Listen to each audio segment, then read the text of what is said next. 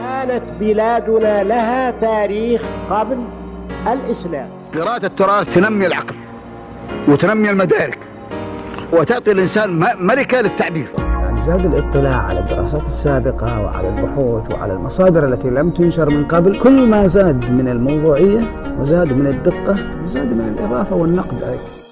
السلام عليكم ورحمة الله وبركاته. وأسعد الله أوقاتكم بكل خير. هذا سلطان شداد يحييكم في مساحة نقاشات في التاريخ والأنساب والبلدانيات التي نقدم لكم عبر منصة تويتر. كل يوم اثنين بعد صلاة العشاء بتوقيت مكة المكرمة بساعة. بمشاركة عدد من النخب من باحثين ومهتمين مطلعين في هذه المجالات. وتستمعون إلى هذه المساحة بعد نهايتها عبر بودكاست قرمية وعنوان مساحة هذا الأسبوع المؤتلف والمختلف في النسب. آه تاريخ آه مساحة هذا الأسبوع 17 ربيع الثاني 1443 هجري. الموافق 22 نوفمبر 2021 وباسمكم نرحب بشيخنا المهندس محمد بن فهد السهلي. مساء الخير أبو فهد. مساء النور أخي سلطان. مساء النور لجميع المستمعين. حياكم الله جميعا في مساحة هذا اليوم. إن شاء الله تكون مفيدة للجميع بإذن الله. وباسمكم نرحب بالباحث في التاريخ الأستاذ محمد حميد الجحدلي. مساء الخير أبو أسامة. مساء النور. مساء عليك بالخير أستاذ سلطان وعلى جميع الأخوة المشاركين والحضور المستمعين. وباسمكم نرحب بالباحث الموسوعي المهندس نواف سليم البيضاني. مساء الخير أبو محمد. مساء النور ومساكم الله جميعا أخي سلطان. الأحبة معنا في المساحة. والمتابعين جميعا. وباسمكم نرحب بالباحث في التاريخ الأستاذ محمد بن سعود البيضاني. مساء الخير أبو سعود. يا هلا أبو نواف. مساء النور. ومسا عليك بالنور والسرور. انت وجميع الاخوه معنا في هذه المساحة المباركة. وباسمك نرحب بالمؤرخ النساب أبو سهل أحمد أبو بكر الترباني. مساء الخير أبو سهل. السلام عليكم ورحمة الله وبركاته. حياكم الله جميعا. وحيا الله الأخوة. آه بلا تحديد وبإذن الله تكون هذه المساحة مساحة علمية يستفيد نستفيد منها أولا ويستفيد منها آه المستمعين. وبارك الله. فيك بارك أحبتي ضعوا الطلبات موجودة لا تشيلونها. بعد نهاية المحاور سنفتح المجال للجميع. بحول الله تعالى ستكون حلقة ثرية بتواجدكم أنتم وأيضا تواجد وتجاوب المتحاورين لهذه الليلة. أبو محمد بنبدأ معك في البداية إذا ممكن أبو محمد تعطينا ما هو أو ماذا نقصد بالمؤتلف والمختلف؟ أو المؤتلف والمختلف. وأين النطق الصحيح أبو محمد. طيب بسم الله الرحمن الرحيم والصلاة والسلام على أشرف الأنبياء والمرسلين. الحقيقة أن هذا الموضوع يعني عندما اقترحت على الأخ سلطان ولقي قبول عند الأحبة لأنني أرى أن هذا الموضوع مهم جدا لأنه له علاقة كبيرة بمسألة تشابه الأسماء مدعاة للخلط في الأنساب.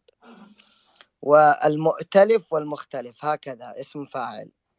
المؤتلف من الفعل ائتلف والائتلاف ضد النفرة والمختلف اسم فاعل أيضا من الفعل اختلف والاختلاف ضد الاتفاق كما هو معروف.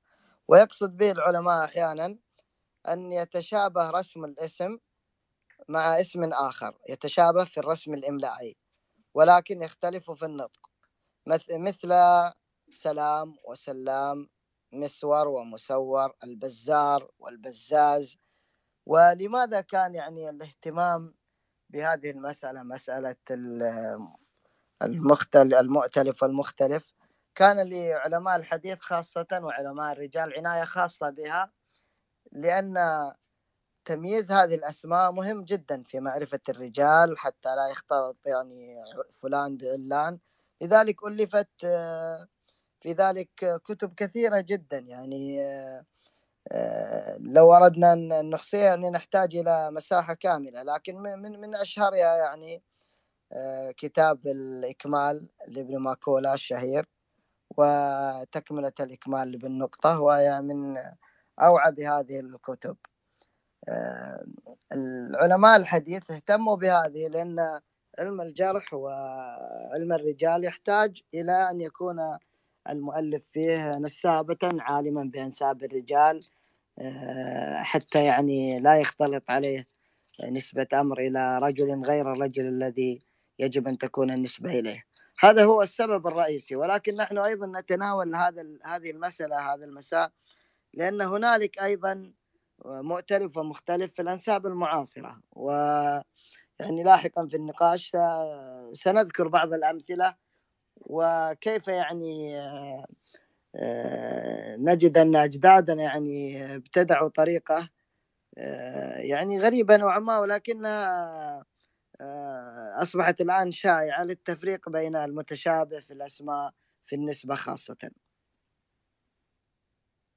بارك الله فيك أبو محمد. أبو سام إذا في أمثلة في الأنساب المعاصرة دام أبو محمد أعطانا التعريف هل هناك في الأنساب المعاصرة في وقتنا الحالي أيضا يوجد هناك اختلاف اتفاق في الرسم واختلاف في النسب؟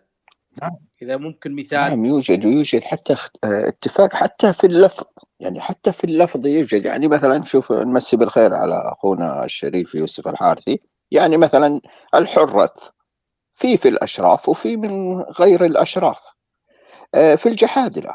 الجحادلة هناك الآن الجحادلة من زبيد بن حرب الجحادلة من بني شعبة من كنانة الجحادلة من ثمالة الجحادلة آه، من بني زيد الجحادلة من مطيرة. يعني عدة قبائل بهذا الاسم. والجم آه، يعني فموجود هذا الأمر موجود وهذا من هو من أهم العبادلة أيضا عندك يعني العبادلة في عبادلة في مطيره وفي عبادلة في الأشراف. كثير لأنه أسماء القبائل دائما تكون على اسم جد فمتواجده فيها. طبعا الأمر الآخر المؤتلف والمختلف أكثر من ألف فيهم علماء الحديث. يعني بدءا من الدار قطني والخطيب البغدادي وابن ماكوله وابن نقطة ثم من المتأخرين كالذهبي والمزي وابن حجر وغيرهم. لأنه أمر مهم. أيضا يأتي مع المؤتلف والمختلف المشتبه في النسبة. أيضا حتى في الأمكنة هناك يعني ما اتفق لفظه واختلف معناه. يعني حتى علماء البلدانيات أيضا لهم يعني فيما يتفق الاسم ويختلف المعنى أو يختلف الموضع في في موضع آخر. فهذه كلها من عناية آه، العرب في آه، مثل هذه الأمور. شكرا يا أبو نواف. بارك الله فيك أبو أسامة. آه، أبو سهل يقول الحافظ ابن حجر رحمه الله ومعرفته من مهمات هذا الفن حتى قال علي بن المديني أشد التصحيف ما يقع في الأسماء. ووجهه بعضهم بأنه شيء لا يدخله القياس ولا قبله شيء يدل عليه ولا بعده. فما هي ضوابط معرفة المؤتلف والمختلف يا أبو سهل السلام عليكم ورحمة الله وبركاته. هذه المسائل من المسائل المهمة في علم الأنساب. ومن شدة ضبط أهل العلم ودقة هؤلاء العلماء أنهم صنفوا المؤلفات الواسعة والكبيرة في هذا النوع. وهذا ردا على من شكك أو رمى آه هذه الأمة بالوهم وقلة العناية أو الاهتمام أو غير ذلك في علم الأنساب. هذا العلم آه لاقى شدة في الاعتناء في هذا العلم الشريف حتى آه، وصلوا إلى هذا النوع وهو المؤتلف والمختلف. المؤتلف والمختلف يكون اتفاق في الخط واختلاف في النطق. لكن هناك نوع آخر وهو المتفق والمفترق. يكون هذا النطق في كل شيء متشابه. مثلا العبادلة في طي في غزة العبادلة في كذا العبادلة النطق والرسم كل واحد. هذا متفق ومفترق يعني اتفقوا في الرسم وافترقوا في الأنساب. وعلماء الحديث وضعوا ضوابط لهذه المسائل الآن في مسألة من المسائل المؤتلف والمختلف حصل هناك أخذ ورد في علماء الحديث في مسألة أحد شيوخ البخاري اسمه على ما أذكر يعني المسألة بعيدة اسمه كذا ابن سلام. هو جاء بالتخفيف بعض العلماء قالوا هو بالتشديد سلام. وقالوا سلام هذا ما سلام ما كان فيه إلا عبد الله بن سلام آه، المعروف. فصنف الشريف النساب بن الجواني رسالة طيبة وضع قواعد في توضيح هذه الأمور. أن هذه المسائل الأصل فيها السماع لا القياس. الأنساب عند علماء الأنساب ضبط الأنساب يعتمد على السماع وليس القياس مثل أهل اللغة. أهل الحديث وأهل النسب على السماع. أضرب لك مثال. وهذا المثال عندنا ولكن ما أدري هو عندكم أو غير ذلك. إحنا عندنا في قبيلتنا يسمونه محمد ومحمد بالكسر. هذا لا يعرف ولا يتميز إلا بالسماع. يعرفون أن هذا محمد سماعا. لكن لو كان قياسا قال هذا محمد وهذا محمد. وهم إيش؟ أخوين. فلهذا شدد علماء الأنساب وبينوا على رأسهم آه، أهل الحديث وأهل النسب والنساب بن الجوان بينوا أن الأصل في توضيح هذه المسائل أو هذه الدقائق. الأصل أنه على السماع لا يدخلها القياس. عرفتم؟ فرسالة ابن الجواني وضع بعض الشروط منها القياس وذكر أن هذا العلم يعني جرى من السلف إلى الخلف على هذا هذا المسلك. الضبط ضبط هذا الاختلاف وهذا الإشكال, الإشكال سماعا. هذا فيما يخص إيش؟ المؤتلف والمختلف لأن المؤتلف كما قلت اتفاق في الخط والرسم لكن في النطق. هنا النطق يعتمد على السماع لا يدخل قياس. لكن المفترق والمتفق والمفترق هذا أيضا في في الأنساب. مثلا مثل كما قلت العبد العبادلة في كذا العبادلة كذا. النطق والرسم واحد. عرفتم لا يدخل فيها مثلا سماع النطق لأنه هذا العبادلة في تميم مثلا نطق مثل العبادلة الذين في طي فهنا التمييز واستخراج هذا الإشكال وتوضيح هذا الإشكال بناء على نصوص أهل العلم. ما نقدر إحنا مثلا نقول كل من كان من العبادلة مثلا عبادلة مشهورين في طي كل من كان يعرف بهذا الاسم فهو من طي وأذكر هناك قول سأل أحد الأشخاص على ما أذكر أنه من الأردن أو فلسطين سأل عاتق البلادي في رسائل ومسائل كأنه هذا الرجل يقول أنه من حرب أو مدري إيش ولهم جد يعرف بحرب. فذكر الشيخ عاتق البلادي رحمه الله قال ليس يعني أنه كل واحد اسمه خالد خلاص خالد الشام نفسه خالد الحجاز خالد الحجاز نفسه خالد نجد. فنظرة العوام ونظرة الناس على هذا المنوال تشابه الأسماء. فهذه المسائل تضبط بكلام أهل العلم. ودائما الإنسان ينضبط بهذا الأمر. لا يأتي شيء من جيبه ولا يستخرج فرضيات من جيبه. دائما يلتزم آه، أهل العلم.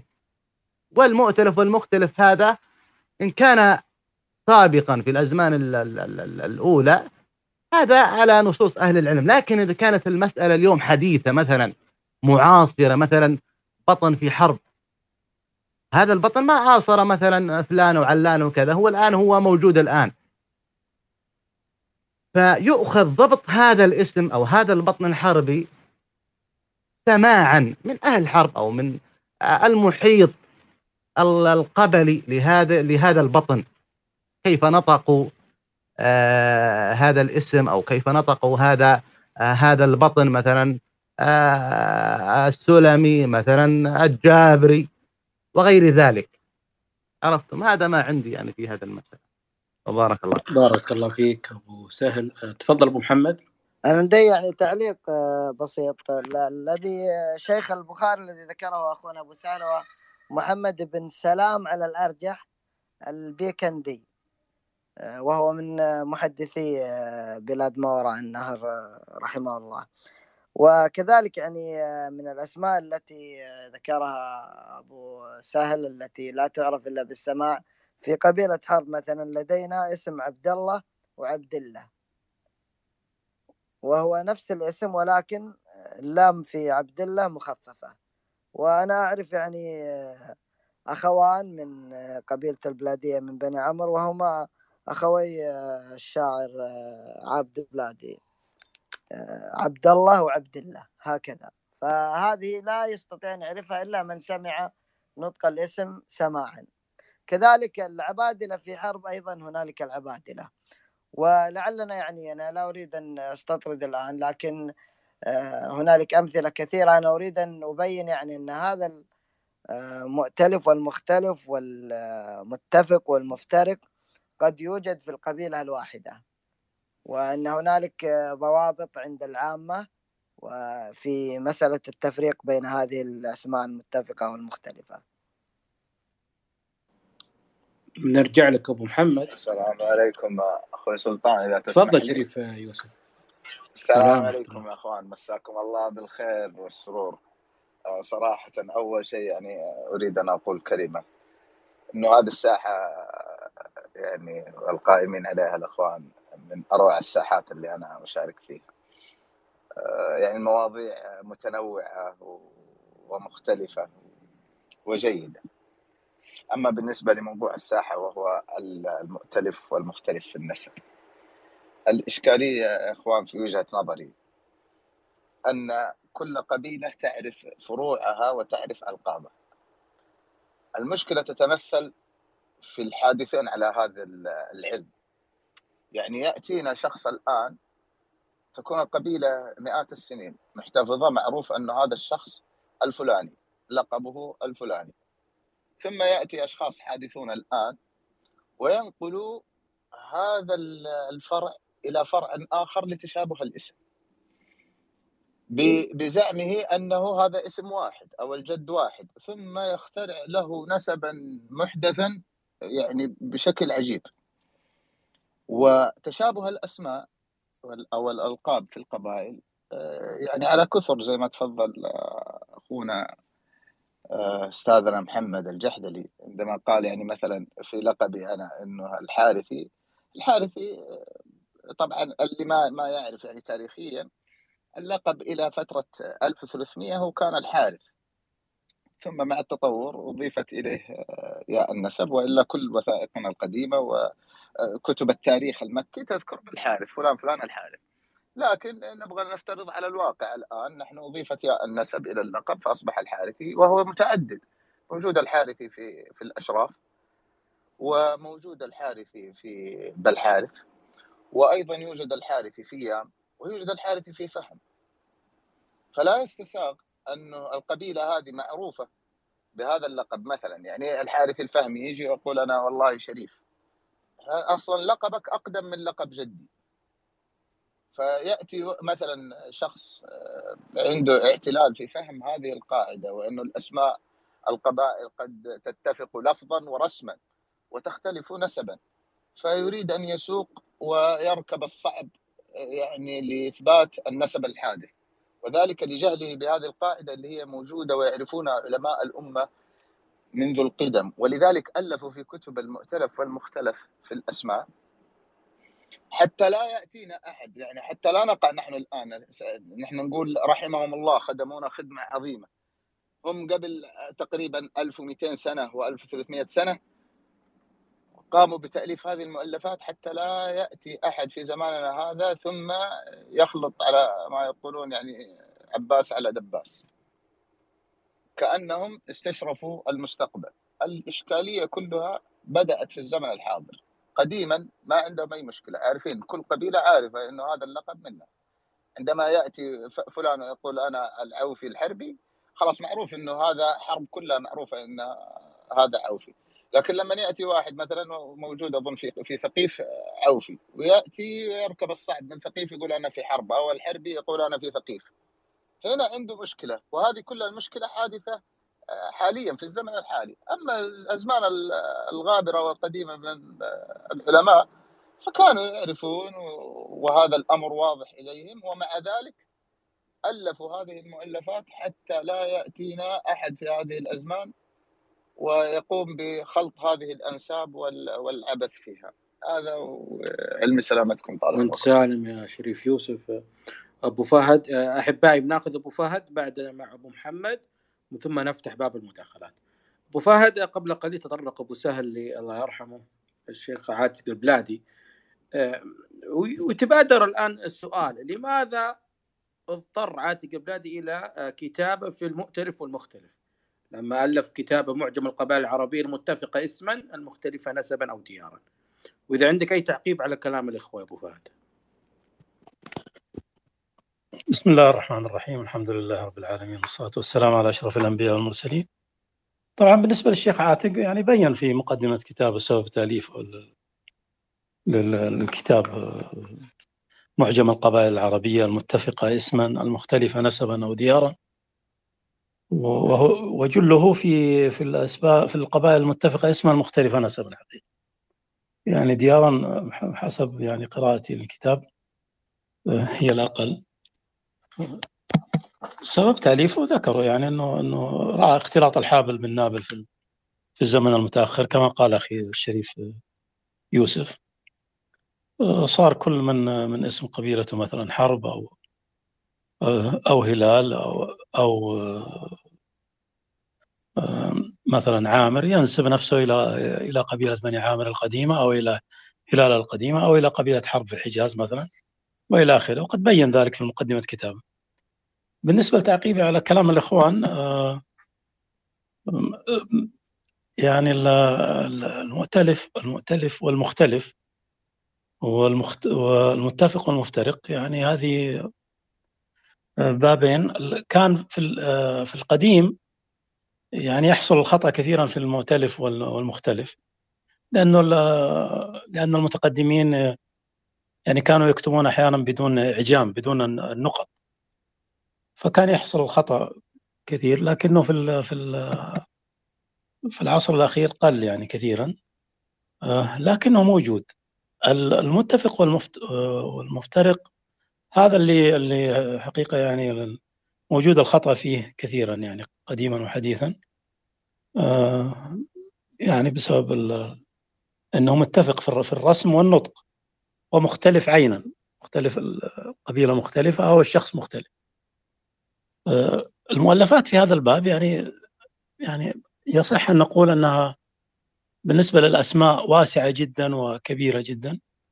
بالنسبة للأنساب أو أو القبائل العربية يعني المؤلفات آه، ما هي كثيرة جدا حقيقة يعني وإن كان علماء الحديث تعرضوا لها لكن تركيزهم كان على قبائل الرواة وعلى الفروع اللي هي القديمة يعني لأنه النسب في المتأخرين كثيرا إلى البلدان في المحدثين والفقهاء. لكن أيضا في أنساب القبائل ألفت كتب يعني من القديم. لعل أبرزها كتاب يعني كتاب ابن حبيب. والمؤتلف والمختلف في أسماء القبائل ثم من أبرزها يعني أيضا كتاب الإيناس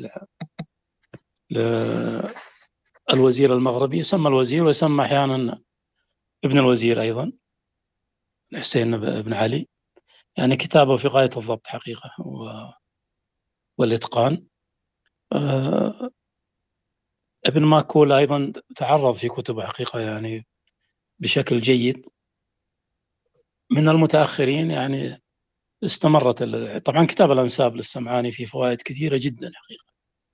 آه، أيضا من من المتأخرين آه، يعني كتاب السيوطي فيه فوائد لكن كتاب الاكتساب للخيضري أفضل وإن كان هو ألفه في بداية حياته. آه، ثم يعني تكاد تكون توقفت قليلا. يعني الكتب التي ألفت بعد ذلك تكاد تكون عن عن عن أنساب العلماء العلماء المحدثين. إلا أنه في مطلع القرن الرابع عشر يعني جاء عالم من علماء المدينة اسمه عباس أحمد رضوان ألف كتاب يعني كبير في في في حجمه. اسمه فتح رب الأرباب بما أهمل في لب اللباب من واجب الأنساب. بعد لكن لكنه لم يطبع وما ولا ولا أعلم أنه يعني موجود مخطوط لم أطلع عليه مخطوطا. طبع طبعا مختصر له طبع سنة 1345 طبعه المؤلف. لكن مختصر أيضا مفيد وفيه فوائد قليلة عن القبائل المعاصرة من بعض القبائل المعاصرة. الأصل لا أعلم يعني أين يوجد مخطوط الحقيقة وليت يعني إذا في أحد من من الإخوان في المساحة أو يعني لديه اطلاع يفيدنا هذا ما لدي شكرا. بارك الله فيك أبو فهد. أبو محمد وبعد مداخلة أبو محمد راح نفتح المجال لمداخلاتكم جميعا. محمد عندك أمثلة؟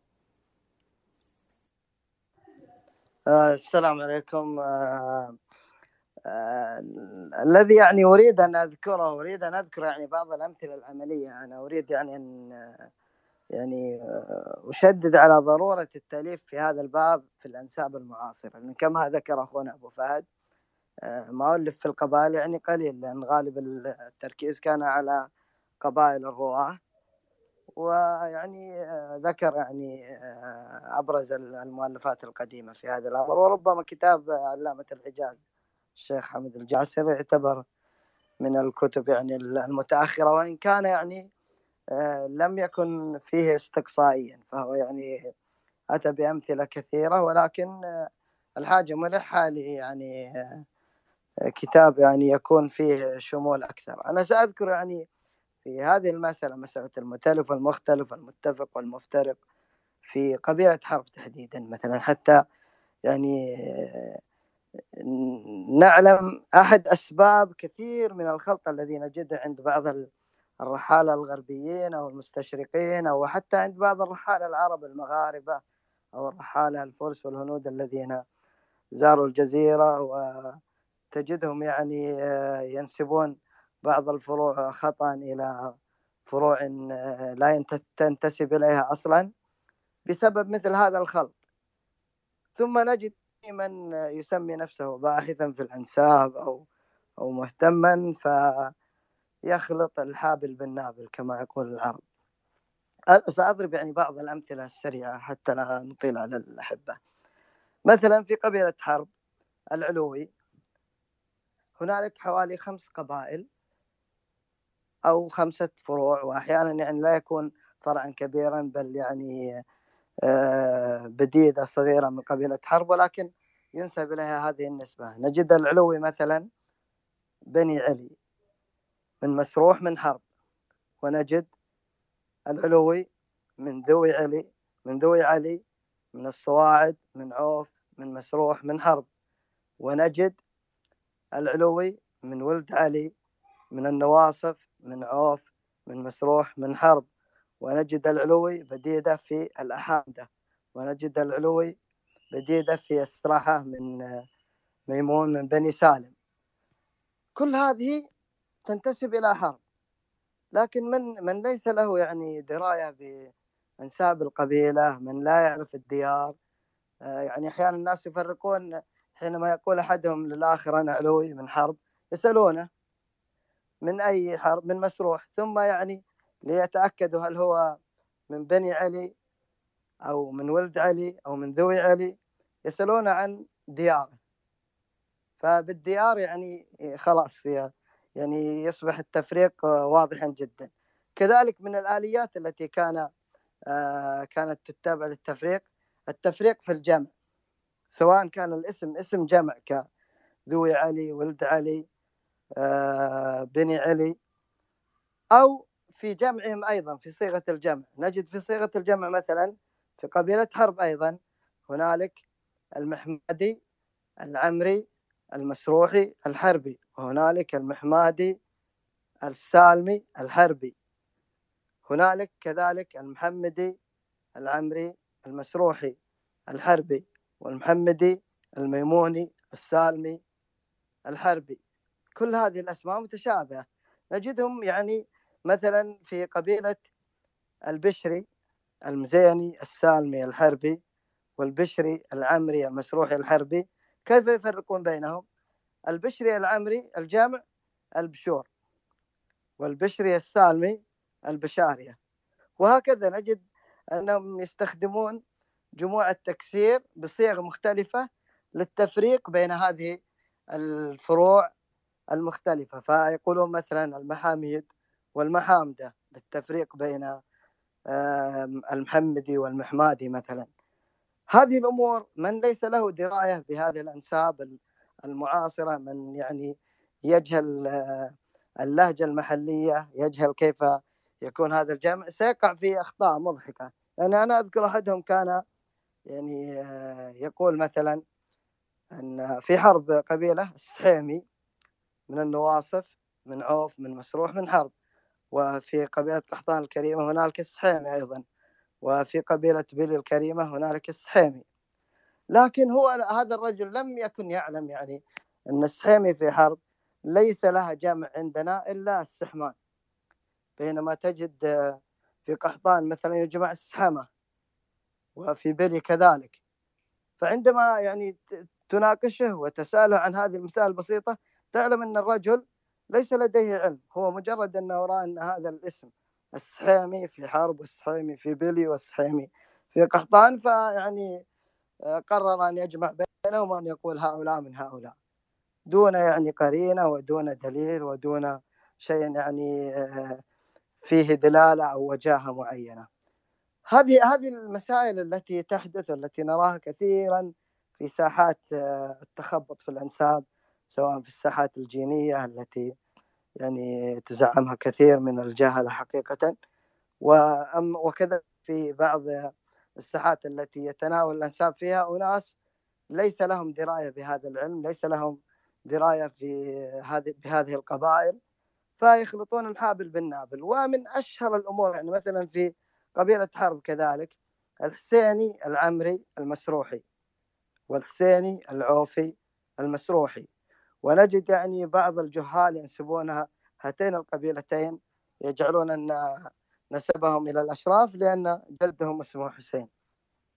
هذه هذه إشكالية كبيرة ما زلنا يعني آه، نرى الكثير ممن يتخبط ويقرر تقريرات بل وأحيانا يقوم بنشر منشورات و آه، يعني للأسف أن حتى بعضهم لجأ إلى نقابات مشهورة ببيع آه، الشهادات التي تنسب المرء كذبا إلى آل البيت. في دول عربية كثيرة للأسف وهي يعني المهتم بالأنساب يعرفها كثيرا. فيريد أن يقنع الناس أن اسمي هكذا الحسيني أو مثلا الحسني وأنا يعني حصلت على هذه الشهادة التي تدل على أنني انتسب للحسن أو للحسين رضي الله عنهما. ويظن أن يعني الناس ستصدق مثل هذه الأنساب المتوهمة. لذلك كان يعني الهدف من طرح هذا الموضوع أن نبين للأحبة المتابعين والمهتمين أن مسألة المؤتلف والمختلف والمتفق والمفترق في الأنساب مسألة مهمة جدا وكثير من الخلط الذي نراه يأتي من وراء هذه هذه الإشكالية. كما ذكر الأحبة العلماء قديما كان لديهم دراية كانوا يعلمون هذه الأنساب كانوا أهل العلم لا يتكلم في هذا الشأن إلا من, من هو عالم. أما الآن فالعلم أصبح مشاعا يتكلم فيه من هب ودب. فأظن يعني حري بالمهتمين والباحثين أن يكون هنالك يعني جهد في التأليف في هذه المسألة مسألة المتفق والمفترق والمؤتلف والمختلف في القبائل المعاصرة لأن مثل هذا الجهد عندما يكون من قبل باحثين يعني يلتزمون بالمنهج العلمي لديهم أمانة علمية يكتبون ويألفون من أجل العلم لا من أجل الشهرة والبهرجة الجوفاء. أظن أن مثل هذه المؤلفات سيكون لها أثر إيجابي في الحفاظ على أنساب العرب والحفاظ على هذا العلم الشريف من أن يعني يتصدر فيه من ليس له فيه ناقة ولا جمل. بارك الله في علمك أبو محمد ونفع به. وأنا بالنسبة لي قد أجد قد نجد عذر لبعض العوام الجهله صغار السن. لكن من يضع حرف الدال قبل اسمه وبعضهم يضع حرفين ألف ودال قبل اسمه ويقوم بهذا الخلط العجيب المضحك المحزن في نفس التوقيت فما أدري شو نقول عنهم. عموما نفتح الآن باب المداخلات مع اولا مع الأخ طارق المشهور ومن ثم الأخ علاء. كان هنا الأخ فهد فهد راح بعدين الأخ رجل التاريخ. تفضل يا طارق.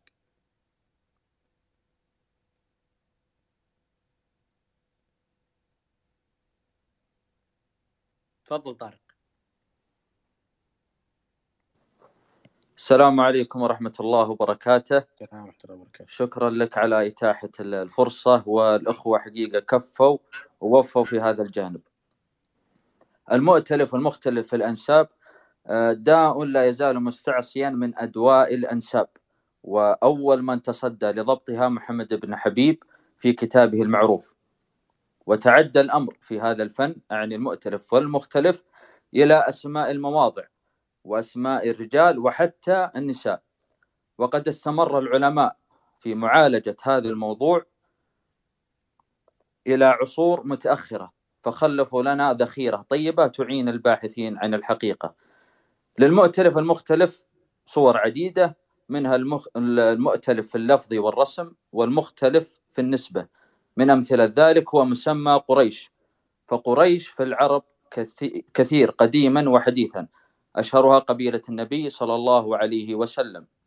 وهناك أيضا قريش تغلب ويطلق عليها كنانة تغلب. وقريش مراد ومراد كما تعلمون من مذحج منهم عبد الله بن عيسى القرشي المرادي صاحب كتاب المنتخب من نسب قريش خيار العرب. وحديثا هناك قريش في سبيع وفي بني خالد وعنزة أيضا.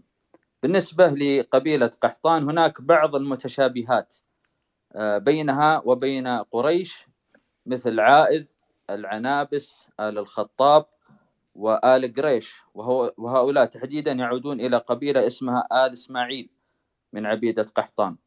وهناك أيضا اسم عون وهو اسم حلف بين آل قريش وإحدى قبائل قحطان وغيرها من الأمثلة. ما دعاني حقيقة إلى عرض هذه المتشابهات بشكل موجز هو مثالا لحالة تكرار الأسماء عند العرب وبالتالي كثرة الخلط. وأيضا وهذا ال- الأهم إمكانية استغلال الجهال لهذا الأمر حتى أني وجدت من يدعي قرشية القبائل القحطانية المذكورة سابقا. وهذه عندي حقيقة من ال- العجائب الغرائب مما طلعت عليه. أكتفي بهذا ال- القدر. عودة إليك أستاذ سلطان. بارك الله فيك أخوي طارق. واثريتنا بهذا الطرح الموجز الرائع المهم. يعني لاحظ اختلاف الديار بين قريش المضرية وبين آه، آه، قحطان المعاصرة ومذحج سابقا والديار اختلافها بعيد جدا ومع ذلك نجد في هذا الوقت من يربطها. آه، علاء تفضل.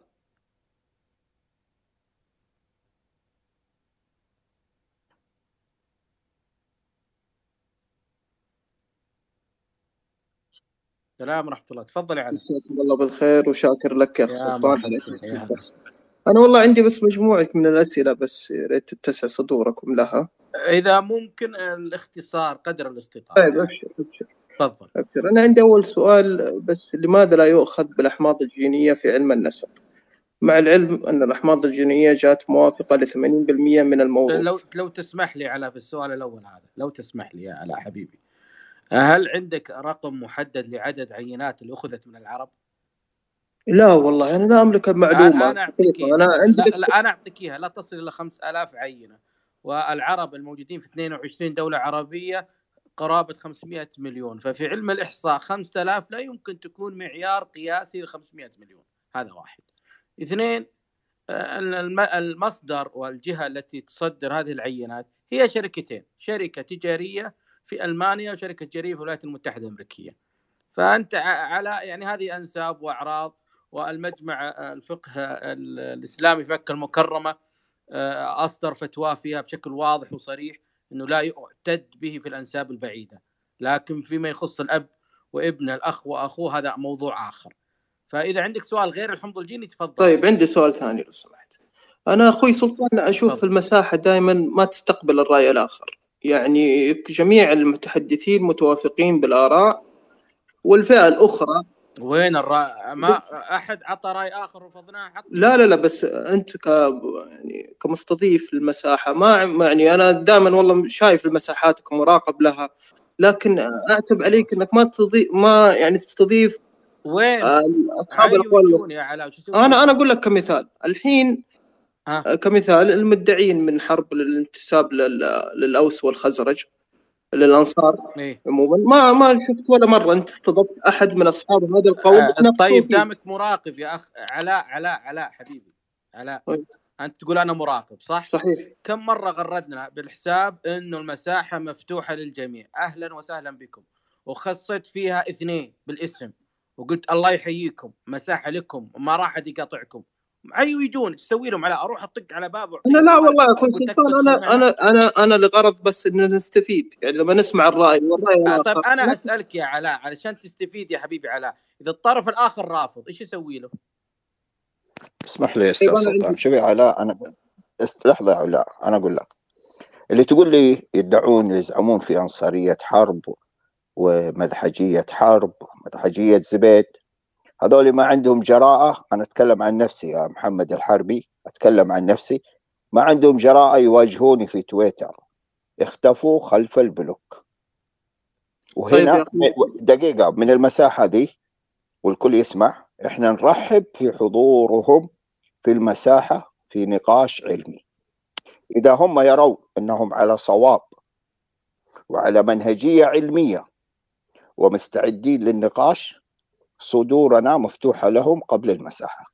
لكن أن ترمى الاتهامات جزافا على المساحة وعلى المشاركين في المساحة بأننا لا نأخذ بالرأي المختلف معنا أو لا نستقبل المختلف معنا هذا اتهام لا نقبله اتهام باطل.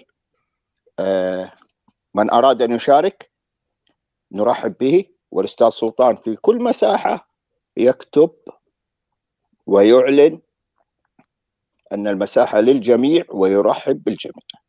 بل يعني أستاذ علاء يعني أنت إن كنت تعرف أحد منهم يريد أن يناقش فيعني أخوي نواف أنا عندي سؤال لك. أنا عندي سؤال لك شخصيا يا ريت صدرك يتسع لسؤالي. أبد صدري ميدان. طيب. أخوي نواف أنا نواف البيضاني متابعك وشفت لقائك في برنامج ثمانية وشفت ظهورك على ام بي سي أنت يا أخوي نواف آه ولك اختلافات اختلفت مع الدكتور عبد الرزاق الصاعدي كذا مرة. بحجة أن الدكتور عبد الرزاق الصاعدي غير يعني مطلع بعلم النسب. ما هو عالم في العلم هذا وفي المجال هذا. دكتور لغويات. وأنت كذلك يا أستاذ نواف أنا أعتب عليك أنت لا تملك التخصص في هذا المجال وتصدر المساحات بالتحدث عن النسب. لا فهذا لا بس بس بس أستاذ نواف وتجاوبني لو سمحت. تفضل. وشوف ردودك أغلبها على الدكتور عبد الرزاق أنك لست مختص لست مختص لست. وأنت في جميع مقابلاتك يعني تسأل في النسب وتجاوب وتبحر وتتكلم. لو تسمح لي بغض النظر عن الدكتور عبد الرزاق أخ علاء أخ علاء أخ علاء أخ علاء لو سمحت أخ علاء. ثواني بس أبو محمد. أخ علاء أنت متابع لحساب الد- الدكتور عبد الرزاق؟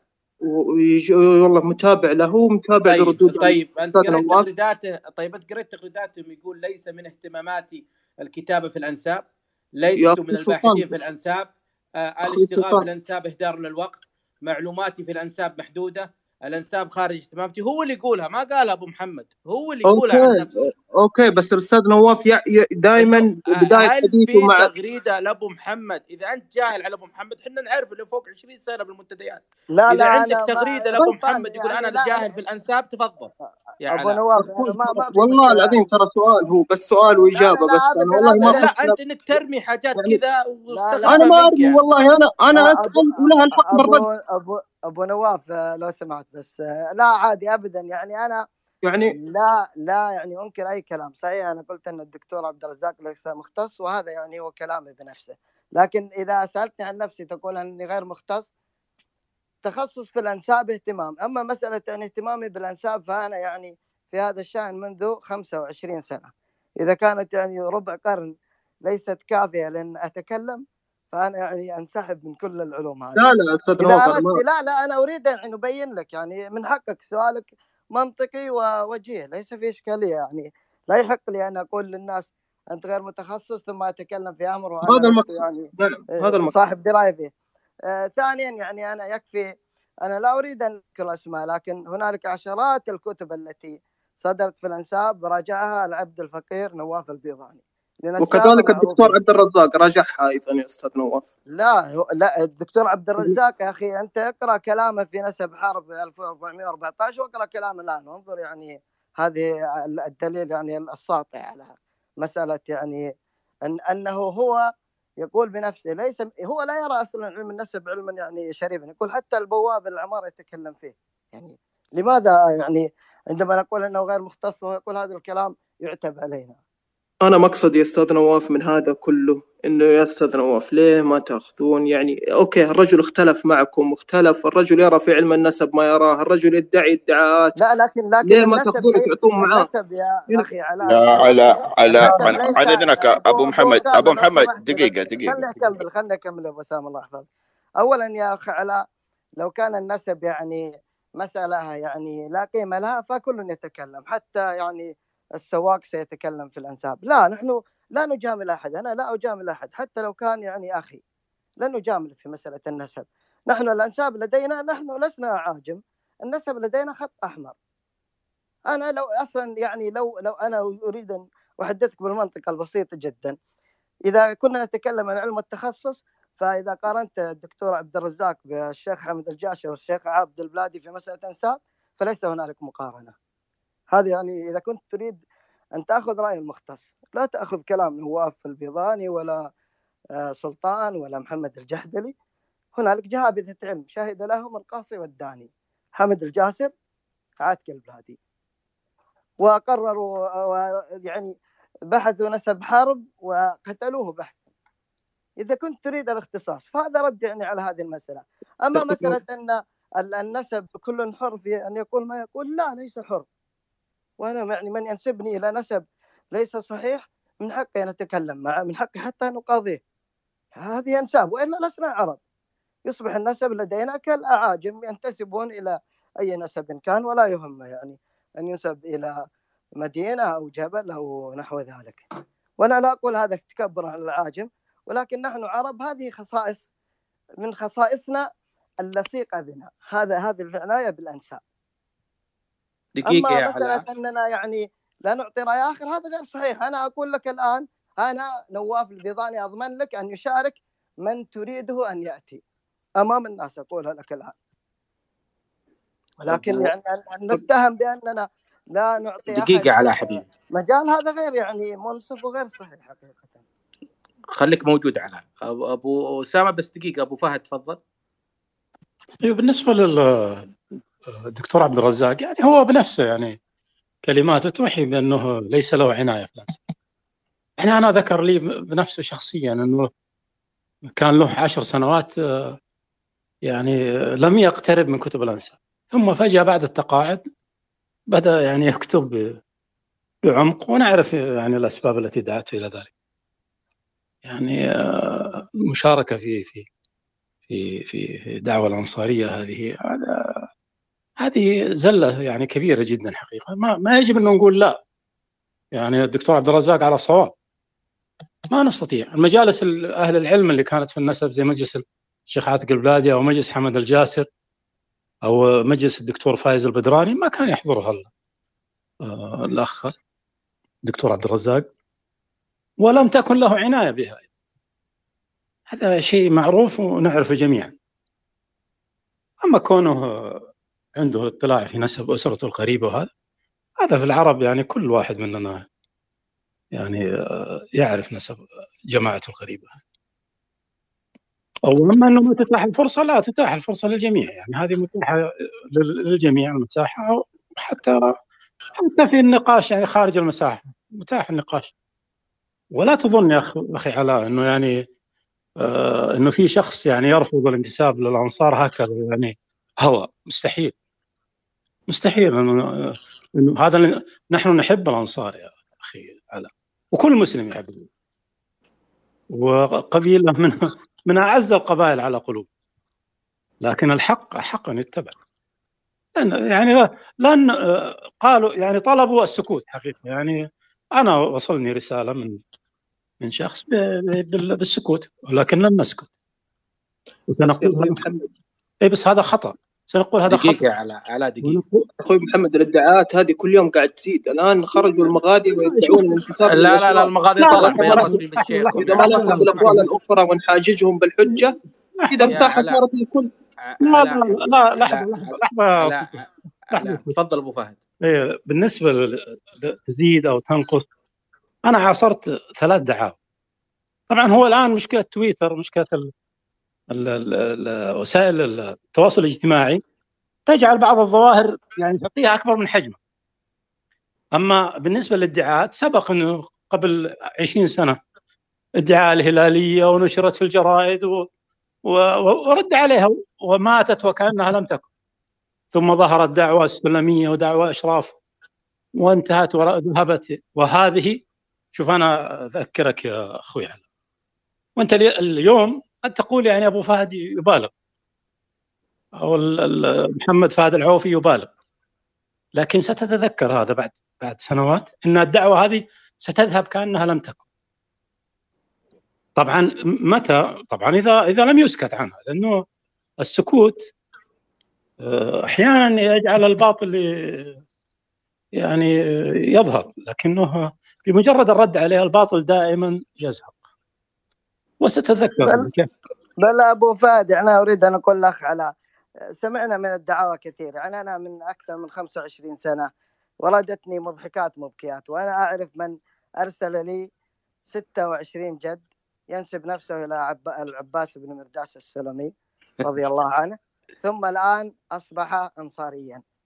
هؤلاء أهل أهواء يعني مضحكات مبكيات ولكن أنا أقول لك يعني يكفي لبطلان هذه الدعوة لا يعقل أن أكون أنا يعني أن أنكر أنا هذا النسب الأنصاري الشريف وأستقتل دون الخولانية لأن ليس هنالك منطق يجعلني أترك هذا النسب الخولاني الأنصاري ال- ال- الشريف لمجرد يعني لا شيء. نحن نرد هذا النسب لأن نعلم أنه نسب باطل. أنا أقولها بملء فمي هو باطل. ونحن لا يشرفنا أن ننتسب إلى جد أنصاري أو شريف كذبا. لأن النسب هذا لا يدخل جنة ولا يخرج من نار ولكن أن نترك نسبنا الذي نعلم أنه ثابت بالنصوص منذ عشرات القرون فجأة لمجرد هذه ال- التوهمات والخزعبلات المحدثة لا لا لا, لا نقبل مثل هذا. طيب انت يعلم موجود ما راح يعني نشيلك من ما راح نشيلك. خليك موجود علاء. تفضل أبو محمد. دقيقة بس. والمنصب يعني يستطيع أن يفرق يعني. لا يعقل أن أنا أكون حربي يأتي من ينسبني وهو مثلا دكتور أو نساب ويقول أنت أنصاري ثم أنكر هذا النسب. لو كنا أهل هوى لقلنا نعم نحن أنصار وصفقنا له ويعني دعمناه وانتهت القصة. لكن الحق حقا اتبع. نحن لا من انسابنا نفتخر بنسبنا الخولاني. ولا نريد نسبا مكذوبا أو متوهما أو فيه مجرد شك بسيط. هذه الأنساب لا نريدها. الذي لديه إشكالية في ذاته ونقص في ذاته يستطيع أن يدعي ان أن ينتسب حتى إلى المريخ يعني لن نعترض عليه.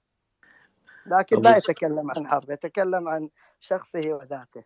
صحيح. أبو أسامة بعدين الدكتور حامد بعدين علاء إذا عندك أي تعقيب. تفضل أنا والله. عندي تعقيب.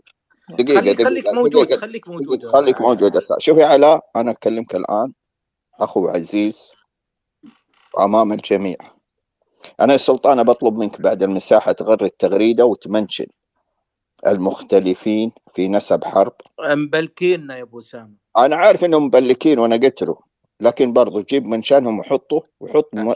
وحط منشن علاه وهو علاه يكون بنفسه شاهد علاء نفسه مقفل حسابه مقفل حسابه حط منشنه وقول له الأسبوع القادم نرحب بحضورهم في المساحة للنقاش حول المحاور التالية انصاريه حرب بعض آه، بطون حرب مدحجية حرب آه، مدحجية زبيد وإحنا نرحب بهم الأسبوع القادم. لكن ليعلم إذا أنهم لم يح... لن يحضرون وأنا أقول له لن يجرؤ أحد منهم على الحضور في الأسماء اللي هو يذكرها يعرف إنه على خطأ. نسب حرب أقروه كبار علماء الأنساب في حرب وآخرهم الشيخ حمد الجاسر وعاتق البلادي رحمة الله عليهم ومن بعدهم سار الدكتور عايض البدرا عايض الردادي فايز البدراني وجميع الأخوة. نحن لا نرضى لأحد يطعن في نسبنا أو يشكك في نسبنا أو يأتي بأوهام في نسبنا. من لديه طرح علمي ونقاش علمي ويرغب في, في النقاش وطرح وجهة نظره نرحب به. لكن أن ترمى الاتهامات جزافا علينا بأننا نرفض حضورهم أو نرفض نقاشهم هذا أمر غير صحيح إطلاقا. يمكن جميع الأخوة اللي في المساحة هنا وأنا أتكلم عن نفسي أحدهم أعطاني block فقط لأنه غرد بتغريدة وبينت له خطأه فيها رد ووضعني على ال block حتى لا نكشف المزيد من أخطائه. شكرا. أبو عبد الله بس علاء يعني أنت شفت يعني نفس ما قال أبو أسامة. ترى إن ما جو الأسبوع الجاي بنركبك حق أنت يا علاء بس أنت مقفل حسابك وما ندري يعني. بس لا، لا، لا، بنعطي بس أبو عبد الله بنعطي أبو عبد الله آه، رد وبعدها تفضل. أنت علاء تعطينا تعقيب عشان نفتح المجال بقية الأخوان. تفضل أبو عبد الله. طيب بسم الله الرحمن الرحيم. آه يعني أنا أبغى أبدأ من نقطة معينة وهي أنه آه طلب الأخ على يعني بشكل عام لا يخص هذه الساحة بأنه أي صاحب آه رأي أو دعوة يناقش هذا أمر بديهي لا خلاف عليه آه ولكن آه هذا النقاش لا يعني بأي حال من الأحوال أن ننتهي مع مع هؤلاء إلى مسك العصا مع الوسط. يجب أن تسمعوني يا إخوان؟ يتفضل أبو عبد الله واضح الصوت يا أي دكتور هذا النقاش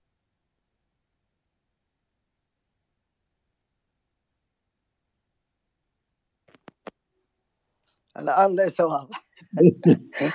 ليه تكمل آه، دكتور يعني اختفى طالع. آه، آه، آه، تفضل علاء لين يجي الدكتور حامد. طيب أنا والله بس عندي تعقيب بسيط. أنا والله أو ادعاء هذا مو هو جديد وأنا ضربت مثل بالدكتور رزاق كمثال.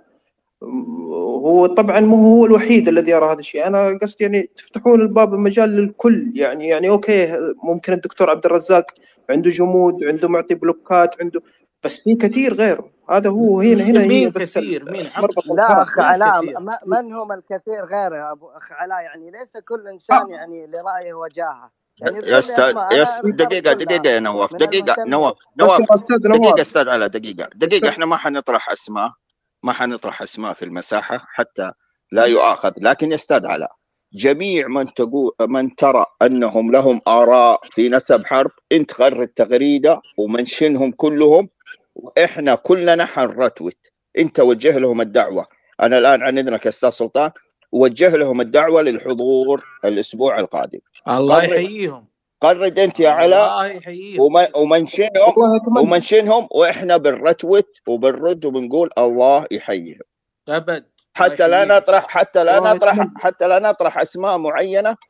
ف آه، يعني لا كل جميعهم نحترمهم فكرة ونقدر طيبة أبو سعد. ونقدرهم. خلاص يا علاء منشنهم وحنا نرتوت والله يحييهم جميعا ونرد في على تغريداتك بالترحيب فيهم. ولو واحد يعني أنا أتمنى ولو الله يحييهم. والله الله يحييهم. وبنعطيه المساحة مفتوحة ولن يقاطعه أحد بس إنه لا يخرج حتى يسمع آرائنا. شكرا علاء تفضل أبو عبد الله شكرا فعندما ولكن هذا النقاش لا يعني بأي حال من الأحوال أن ينتهي إلى آه، مسك العصا مع الوسط. هناك أشخاص فعلا يتبنون آراء آه، ويدعون دعاوي لا أساس لها. هذا يعني يجب أن ندرك هذه الحقيقة. وهناك حقيقة من يقتحم مجال أنا معليش هو أستاذ ولا آه، إلى آخره لكنه أستاذ في تخصصه لكن عندما اقتحم مجال آخر أتى بالعجائب فهل يعقل أن شخص أن علم النسب مثل ما تفضل الأستاذ نواف اللي له قيمته وله مفاهيمه ومصطلحاته وهناك أدوات مفاهيمية وقواعد شرعية تحكم هذا العلم هل يعقل أن يخوض فيه أستاذ جامعي. بالتوقعات والاحتمالات والأماني أن يأتي أستاذ جامعي ويقول لماذا لا يكون ونتوقع ثم أليس من الظلم أن لا نتبنى المكون الأعرق حجازيا لا يا يا إخوان يعني هذا تخبط. فإحنا بصراحة ال- ال- ال- الحق لا يعرف بالأشخاص بل الأشخاص يعرفون بالحق. فأن يأتي أستاذ جامعي مبرز في تخصصه ثم يأتي بجملة من الافتراضات والاحتمالات والتوقعات والأمنيات المصحوبة بال- بالمظالم أي مظالم هذه؟ يقول أليس من الظلم أن لا نأخذ باحتمال أن يكون الأنصار جزء مكون كبير في حرب وخصوصا أنهم أعرق؟ يعني ما, هذا الحديث عن الأمنيات والمظالم والتوقعات والاحتمالات؟ هل علم النسب عند العرب هذه أكثر أمة على وجه البسيطة اهتمت بهذا العلم؟ هل تركته بلا أدوات مفاهيمية؟ بلا قواعد شرعية بلا مفاهيم حتى يأتي إنسان ويخوض في هذا العلم بالتوقعات والامال والأماني والأمنيات مع المصحوبة بالتظلم. حقيقة يا أخوان هذا يعني علميا هذا حقيقة أمر مزري علميا. آه أيضا يأتي شخص ويتسربل أو يدعي إنه يريد أن يكتب عن الأنصار. فعندما نفتش في هذه الكتب نجد يذكر سنوات معينة لا يوجد أي منطق في ذكر تلك السنة. عن الأنصار. هاجس الكتابة عن الأنصار غائب تماما. كل ما هو موجود بحث عن تشابه أسماء وكأنه تمهيد لربطها بفروع من حرب. بينما هذه الفروع من حرب بعضها لم يتشكل إلا من 500 سنة أو 600 سنة. فأنا حقيقة أنا لست مختص في الأنساب ولكنني بما لدي من قراءات وبما وبالإخوان مثل الإخوان الفضلاء اللي يتحدثون تحدثوا قبلي أعلم أن لهذا العلم جملة من المصطلحات جملة من المفاهيم جملة من الأدوات المفاهيمية والقواعد الشرعية وضعها علماء ووضعتها أمة أمة تولي الانساب باهتمام كبير فلما أعود لهؤلاء أجد صراحة حقيقة يعني ما ما ما فعل أو ما صار في السنوات الأخيرة من ادعاء الأنصارية من قبل شخصين يعني اللي كتب على الأنصار والثاني اللي أمنيته أن. أجدها من باب الأمنيات آه وباب الحقيقة الترقيع والتطفل على أنا لا يعني أنا لا أضع حواجز لأحد أن لا يقتحم هذا العلم لكن يجب أن يقتحمه بأدواته. أما يقتحمه بأمنياته وتوقعاته واحتمالات هذا أمر والله مزري. أمر يعني علميا كان يجب ألا طيب لما الأخوان هؤلاء يتصدون لمثل هذا التخبط خصوصا المشكلة هي ما بس علمية. المشكلة الأمور لها أبعاد اجتماعية خصوصا إنه في هذا التصرف أقل القليل غياب المسؤولية الاجتماعية غياب احترام موروث قبيلة عريقة. ما ما له حق إنسان يخوض. هذا يذكرني بهذول اللي يروحون يبغى يرسم صورة بالحروف والأرقام للجين فيروح يدفع الناس إنهم يفحصون وكأن الآخرين مشروع له. الآخرين لهم مكانتهم الاجتماعية لهم ارتباطاتهم لهم نسيج هم ما هم جزء من مشروعك أنت. إذا أنت عندك أماني أو عندك عقد أو تبغى تحرص إنك تحلل الناس أو تبغى تنقلهم من موروث إلى موروث هذه يا أخي هذه أمنياتك الشخصية يجب أن تبقيها لنفسك. لأن هناك تجاوز على يعني فيها أبعاد اجتماعية يا إخوان. فحقيقة أنا سميت ما ما حصل في الأنصارية تخبط تلفيق آه، بناء آه، يعني يعني حتى رميا بقواعد ومفاهيم وأدوات مفاهيميه لعلم شريف رمي بها عرض الحائط لتساق الأمنيات والتوقعات والتوهمات. دون ما أي اكتراث بالحقوق المشكلة إنه هناك دغدغة لمشاعر عوام ويبغون يعني يتمنون إنهم يكونون أكثر التصاق ببيئة يحبونها من خلال الدعوة الأنصارية هذه. وفي دغدغة لمشاعر هؤلاء وبينما كان المفروض أنا في رأيي إنه ليس حصرا للنقاش العلمي ولكن كان المفروض يعني يجلسون في في نقاش علمي يبين لهم خطأهم ثم يتم منعهم لأن ما يقومون به حقيقة شوشرة وإساءة لموروث قبلي عريق في قبيلة لا تستجدي نسب. قبيلة حرب قبيلة عريقة لا تستجدي نسب. ولي إذا هم يستجدون أنساب فلا يمثلون القبيلة ويجب أن يوقفون حقيقة. هذا يعني ما حبيت أن أذكره. بارك الله فيك أبو عبد الله. ونفتح المجال أخي أبو نواف مداخلة بسيطة يعني أنا الأخ علاء كان يقول نعم. يعني ليس هناك كثير يؤمنون بهذا. يا أخي الكثرة ليست دليل صحة يعني هذه وأن تطع أكثر من في الأرض يضلوك فالحق لا يعرف بالرجال كما ذكر الدكتور حامد ولا بكثرة الذين يقولون بالأنصارية وعموما هم ليسوا كثرة ابدا. إنما هذا يعني لا هو مجاز قال كثر هم عارفين مثل ما قال أبو عبد الله هم اثنين بس. لكن نشوف بالتغريدة. ننتظر الأسبوع القادم إذا عندهم شيء. أنا أنا يعني أقول لك من الآن يعني لن يجرؤ أحد منهم على الحضور. وإن حضر سنبين للناس يعني حقيقة هذه الدعوة. نفتح لأبو أحمد. كذلك هناك الدكتور راسخ يعني أخونا من باكستان الشقيقة. طيب نفتح الدكتور راسخ تفضل.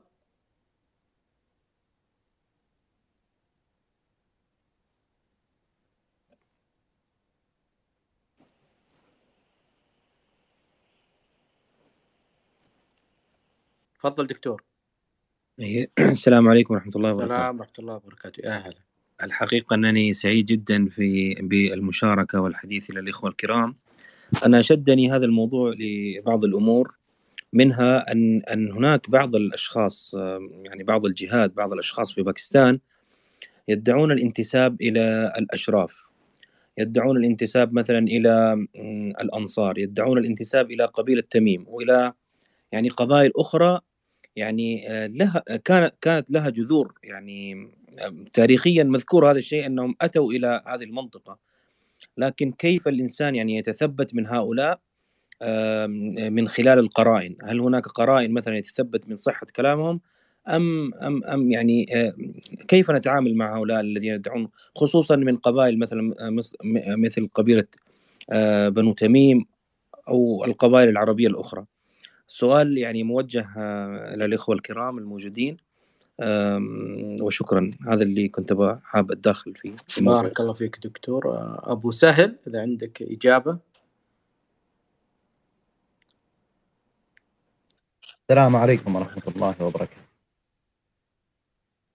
في المناطق مثل ألباكستان أو غير ذلك هناك مسألة تعرف بنسب الشبهة. يعني في باكستان ذكر بعض أهل العلم أن عندهم تسمية لمن دخل الإسلام يسمى الصديقي.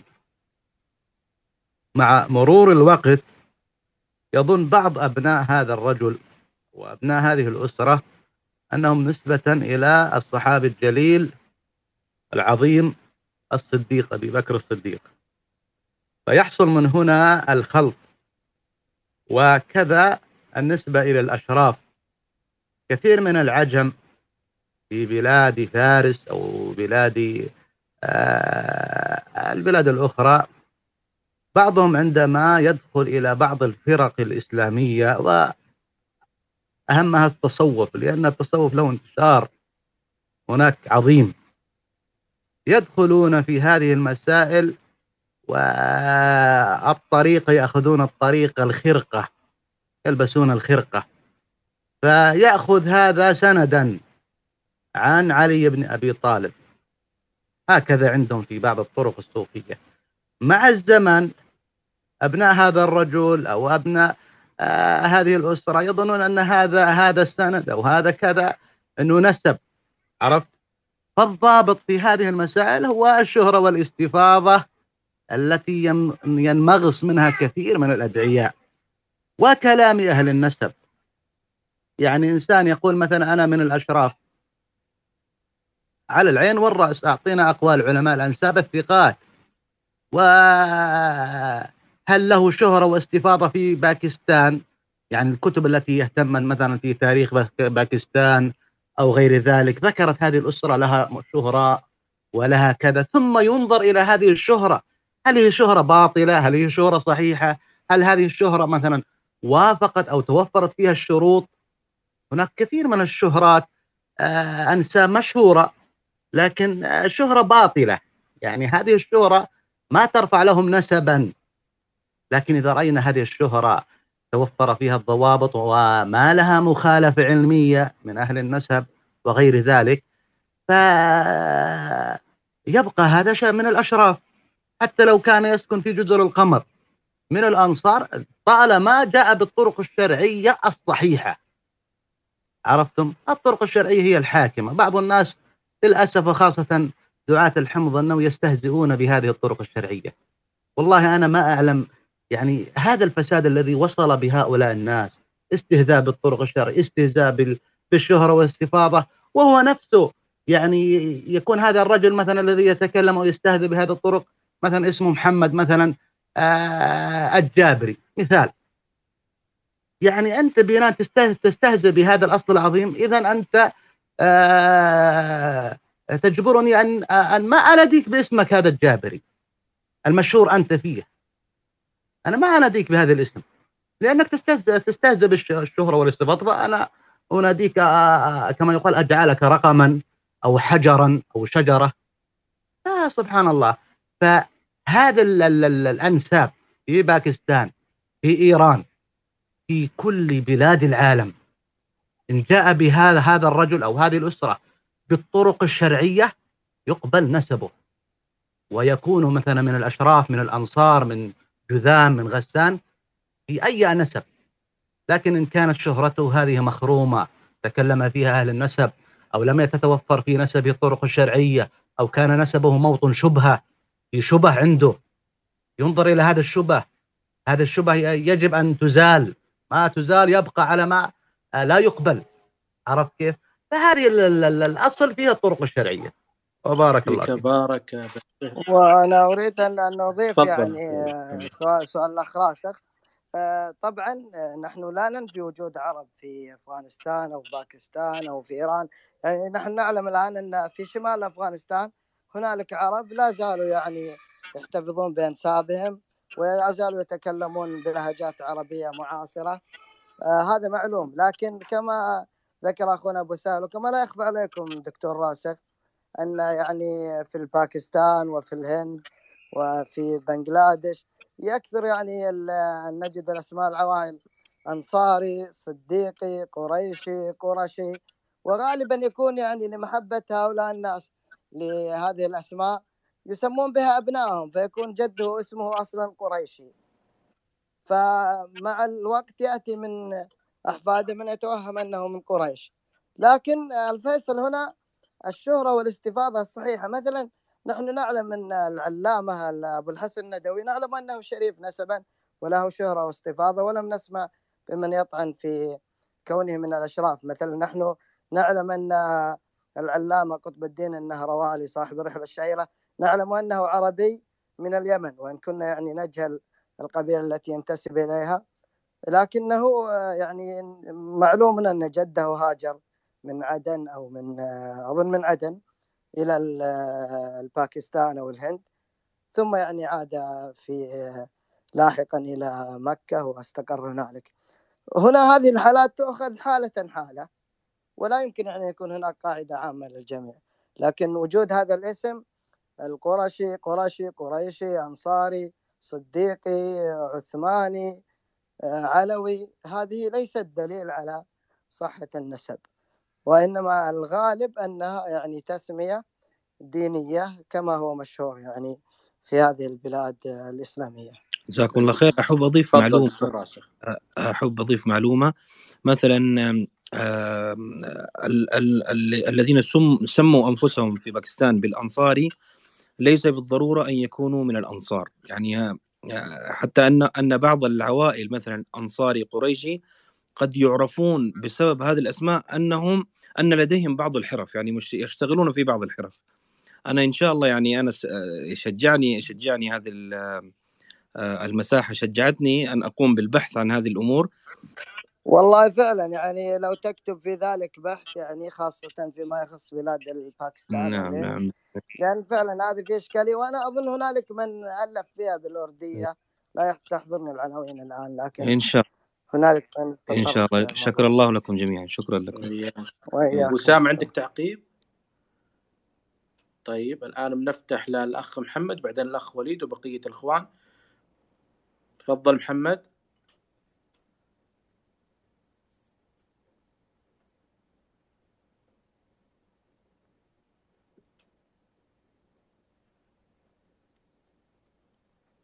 تفضل يا محمد. أهلا وسهلا. أول شيء أشكركم على هذه المساحة. وأنا أود أن أعطي بعض الأمثلة على التشابه.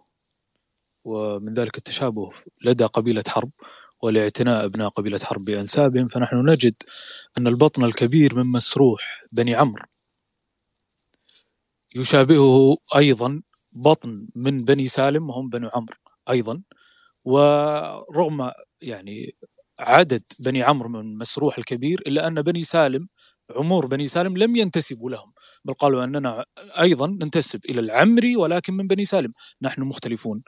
هذه نقطة. أيضا في عتيبة لديهم الث- الثبتة والثبتان مثل ما قال المهندس نواف أنه في الجمع يختلف النسب في بعض الأحيان أو يفرقون بجموع التكسير فالثبتة والثبتان في بعض الأحيان هناك اختلاف. آه، لدي صديق من آه، السويلم من سبيع من العرينات من سبيع. أيضا قبل أسبوع أحد أبناء عمومتي استضاف شخص السويلم فسألته هل أنت من سبيع؟ فقال لا نحن من البدارين من الدواسر وأيضا لدينا في حرب البدارين من بني عمرو والبدارين الدواسر المشهورين منهم محمد الأحمد السديري الشاعر المعروف وهم أخوال الملك سلمان حفظه الله. آه كذلك أنا أذكر أحد أصدقائي شيباني عتيبي كان ليس مهتما بالأنساب وإنما مهتم بأيام العرب القديمة فكان يقرأ لنا وجاء على ذكر هانئ بن مسعود الشيباني فارس العرب الشهير في معركة ذي قار فقال على سبيل السخرية أنه شيباني منا وهو يعلم نسب آه، عتيبة في هذا ونسب آه، آه، هانئ بن مسعود الشيباني. وهذا أيضا يرجعنا إلى الحديث الشهير عندما ورد قوم من ذهل للنبي صلى الله عليه وسلم يبايعونه فسأله أبو سألهم أبو بكر الصديق رضي الله عنه هل أنتم من ذهل الأكبر أم ذهل الأصغر؟ فقالوا بل الأكبر فسألهم هل منكم المزدلف؟ هل منكم فلان؟ هل منكم فلان؟ فلما لم يجاوبوا قال بل أنتم من ذهل الأصغر. لأنه آه، رضي الله عنه كان نسابة كان نسابة نعم من كبار النسابين أبو بكر الصديق رضي الله عنه. آه، أنا فقط أود أن أعلق على الأخ علاء لن أتحدث في أنصارية حرب وغيرها ولكن أتحدث عن المساحل المختلف. أنا هذا ثاني مساحة أشارك فيها واختلفت مع الدكتور حامد وهو رجل جليل وكان لدي خلاف بسيط في مسألة هل آه، للقبيلة في وادي الصفراء عقيد قوم أو لا. وكان هناك خلاف جدا محترم. كذلك كنت متفق مع الأخ الترباني في مسألة أن بعض القبائل تهاجم وهذا واقع بالنسبة لنا نحن وكنا نبحث عن الأسباب ولم يعارضنا أحد إنما كان ال- الاعتراض فقط على المسائل التاريخ هل كان هناك اعتراض أم لا. شكرا للجميع. بارك الله السلام فيك عليكم من سلطان. سلطان. تسمح لي بس. بارك الله فيك. تفضل شريف يوسف. آه أنا أبغى يعني لفت انتباهي مداخلة الدكتور راسخ حفظه الله. فحبيت إني بس أعلق يعني في برهه بسيطة. الدكتور راسخ آه، طبعا آه، المهندس نواف سبقني بأنه لا أحد يستطيع أن ينكر وجود العرب في المناطق يعني ما نسميهم نحن أخواننا غير العرب. سواء في فارس سواء في الهند الباكستان ايا كان. وهذا التواجد لا ينفي وجود أنسابهم هنالك. ولكن المعول على ذلك هل هذا مشهور لديهم في تلك المناطق أو لا؟ ولعل الشيخ الدهلوي عبد الستار الدهلوي رحمة الله عليه وهو عالم أحد علماء الحجاز له مخطوط أظن اسمه موائد الكرم. تكلم عن نقطة جزئية من اللي أنت ذكرته فتكلم عن لقب الصديقي آه، لدى الهنود لأنه ذكر الأسر المكية ثم جاء على لقب الصديقي في الهند ولقب الأنصاري في آه، المغرب تقريبا يعني من موريتانيا وهذه الحدود فقال جملة جدا رائعة.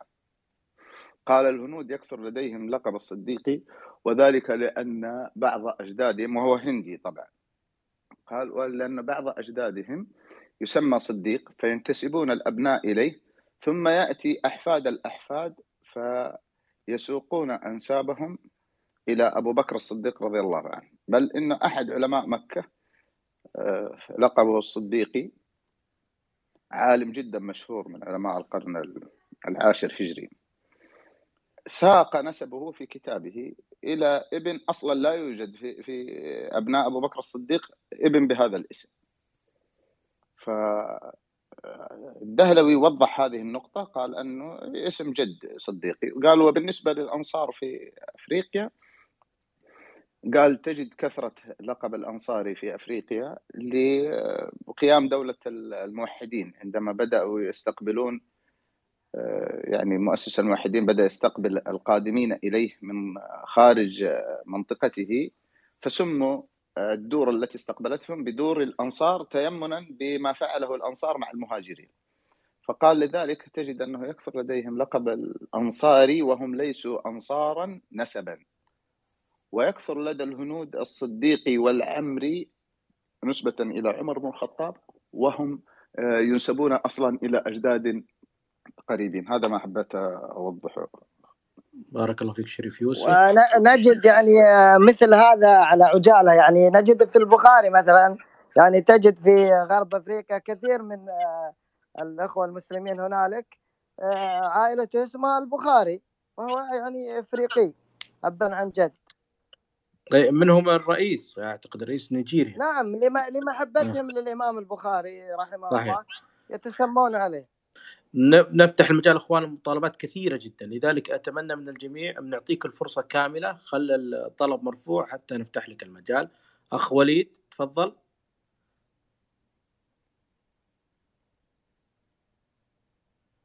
تفضل وليد.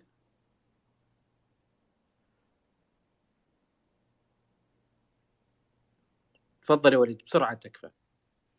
السلام عليكم ورحمة الله وبركاته. سلام أتمنى بكل خير. آه، كان عندي إشكالية بسيطة بس في الصوت، آه، معليش بس ال- آه، مداخلة بسيطة. بخصوص قيمة المساحة وما تحدثه من صدى يعني أعتقد أنه يكفي للإشادة بهذه المساحة. طبعا تساؤلات بسيطة في حول حول أو بعض الآراء حول ما ذكره الأخوة طبعا مع حفظ الألقاب المداخلات يعني آه، من الجيد أرى أنه تكون بالاسم الصريح حتى أعرف توجه من يتحدث أو ما هو الرأي الذي يبني عليه هذا الشخص. آه، كذلك الردود الردود على المخالف أو المخطئ في يعني من الجيد أن تكون عن طريق نقاش علمي أو أسس علمية كما يذكر الأخوة يعني يذكر آه، الأستاذ آه، أعتقد محمد الجحدلي. ذكر ما في أحد المرات أنه رد ب 26 مرجعا على أحد الآراء. هذه تبقى على مدى أطول. آه، كذلك المهندس نواف ذكر بعض الردود ال- الم- المدعومة بمراجع يستطيع المتلقي أن يتأكد من صحة الرأي كذلك استمرارية هذا الرأي. آه، بالنسبة متى تكون ال- ال- الأسماء المتشابهة؟ آه، تقود إلى الاتفاق. هل هنالك أسس أو آه، مثلا آه، آه، طريق يقود إلى الاتفاق بعد أن اتبع هذا المت- المتشابه؟ كذلك ذكر الأخ علاء بس هذه أن المغازي خرجوا من من حرب وهذا طبعا غير صحيح. وشيخ القبيلة تحدث عن هذا الأمر واخرج بيان في ذلك. طبعا في نقطة أخرى أتمنى عدم ربطها بهذه النقطة. بحسب اطلاعي على بعض الادعاءات في الأنساب ما أدري الصوت واضح ولا لا. هي استمر يا وليد. واضح أخي وليد آه، بحسب اطلاعي على بعض الادعاءات في في في آه، بعض الأنساب أرى أنها بعيدة كل البعد عن الصدق والصحة وأنها لن تقود إلى إلى يعني أي شيء مجرد ضياع للوقت. وللأسف الشديد البعض يعني طلعت على أبحاثهم يكون مجيد في طريقة البحث. يعني شخص مجيد لكن يتبع طريق خاطئ. يعني الجهد الذي اضاعه في هذا الاتجاه مفترض يذهب به إلى اتجاه آخر أكثر جودة أكثر قيمة ويستفيد منها الجميع. آه، طبعا آه، وأتمنى أن تعرض هذه النتائج على متخصصين في الأنساب. لا تعرض على العوام. يعني أنا لو أتيت شخص مثلا ما يعرف عن قبيلة ما آه، وذكرت له أن هذه القبيلة تنتمي إلى ذاك الاسم أو إلى ذلك الجذم القديم. خالي الذهن بالتأكيد سيصدق لأنه لا يعرف. آه، ليس لدي معلومة ليس لدي طريقة في نقاش علمي حتى يتم تصديق هذا الرأي أو رفضه. حتى وإن رفض سيكون الرفض مبني على يعني انطباع وقتي. ليس رد. يعني هذا ما وددت أن أشارك به وشاكر لكم هذه المساحة التي تثري آه، يعني ثقافتنا حول الأنساب.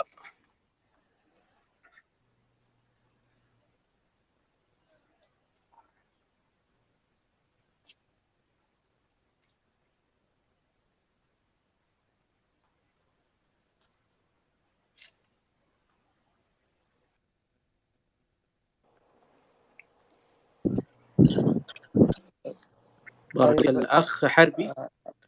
الأخ حربي.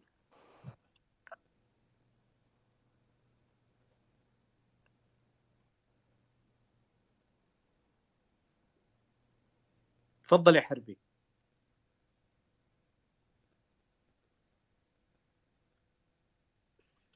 سيتم مثل يا حربي.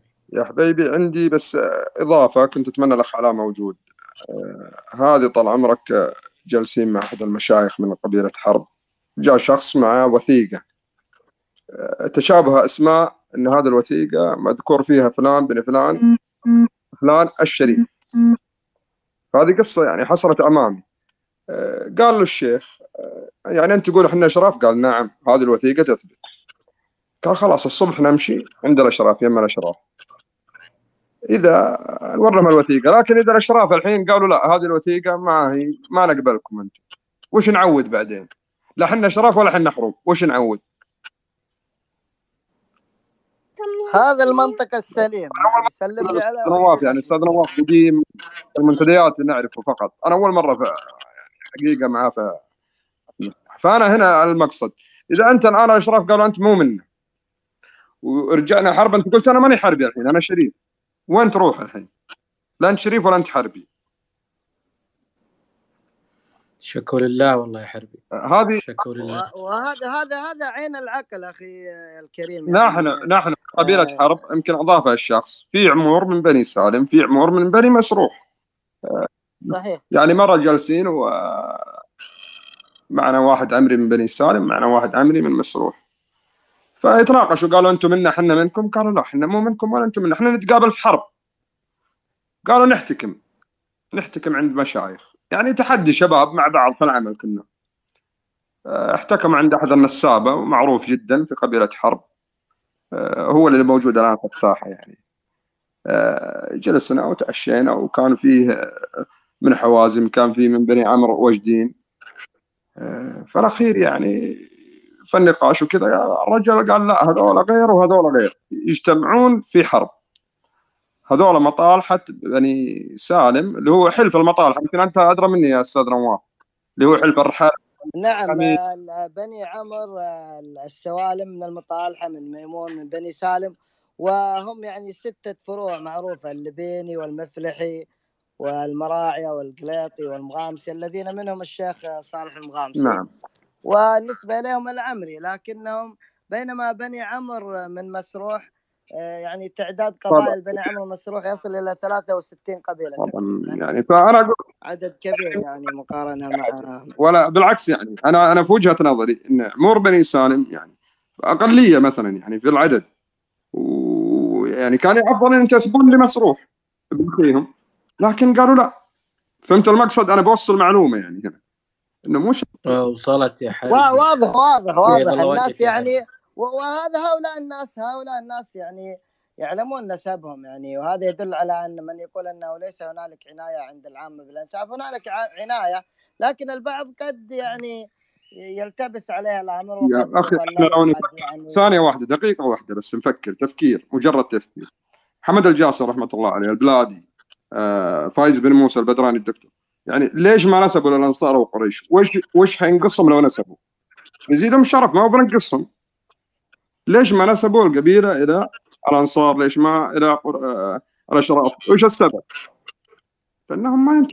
وهذا الفرق بين العالم وصاحب الهوى هي باختصار لو تنتسب حرب الهاد كان نسبها بالعكس وش ناقصين؟ بالعكس نعمل نسب يعني ما نقول فيهم شيء بالعكس آه، بارك الله فيك يا حربي إذا في عندك ختام أنا اتحداه ينسب نسبه إلى شريف أو ينسب نسبه إلى آه أنصار. إذا ما نسبت نسبك وين بتروح بعدين؟ وين بتعود إذا ما نسبت نسبك؟ ويعطيكم العافية وشكرا.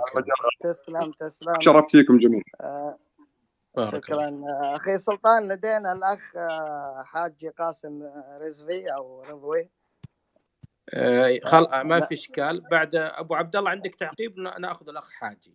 نعم أنا عندي تع- تعليق يعني قصير. قبيلة حرب كيان قبلي عريق في الق- في بداية القرن الثالث الهجري. أبو القاسم الرستي كما ذكر الدكتور عايض الردادي آه، تشير المصادر إلى أنه عندما ثار العباسيين أنه الت- ال- لجأ إلى حي من العرب يسمون حرب فحاربوا دونه. يعني تصوروا هذا الكيان في الجلس اللي هو قريب الفريش وكان يعني يجير ثائر على على الدولة العباسية. هناك آه، أقدم المصادر مثلا في اللي ذكرها الأستاذ فايز البدراني تتحدث عن آه، السالمي والمسروحي والحربي والميموني في التسعمية هجري. آه، نعم الحمد نعم. يعني هناك ست واحد عشرين مرجعا تحدثت عن كيان متماسك له نفوذه وله مخ... درك اسمه قبيلة حرب. أن يأتي شخص ولا ولا يخ... يعني ولا يقبلون لهم اسما آخر. طوال هذه القرون المتطاولة. ثم يأتي شخص ويريد أن يقول هذه ليس ك... ليست قبيلة عربية هذه أحلاف. يعني هذا يا أخوان هذا عبث عبث لا يعني يندر أن تجد له مثيلا. في السبعمية هجري الحجازيون في مصر مذكور فروع صغيرة من بني سالم. حنا عندنا عند الأحامدة آه، قبل 400 سنة ما يعني ما بقول لك الصخري أو الصميدي أو الفضيلي أو ولد علي يتسمى باسم القبيلة. أفخاذ فرعية يعني تصل لمستوى الخامس والسادس تتسمى بأسماء قبلية يعني يعني فروع الفروع. آه، في الأحامدة في الألف هجري يكتبون ينسبون أنفسهم إلى الفروع ربما على خامس أو سادس مستوى داخل القبيلة. فيأتي شخص بعد هذا كله آه، أمير الحج المصري تكلم عن قبائل بني سالم في بداية القرن العاشر كما هي اليوم. أولاد علا كما هم اليوم أفغاذ ولد محمد كما هي اليوم. فحقيقة قبيلة حرب كيان من آه، متماسك كيان له حدوده الواضحة وله دياره وله مصالحه وله اسمه. يأتي شخص اليوم لماذا يعني؟ هل أنه لا يريد أن ينتسب لليمن يعني ما هذا التخبط حقيقة؟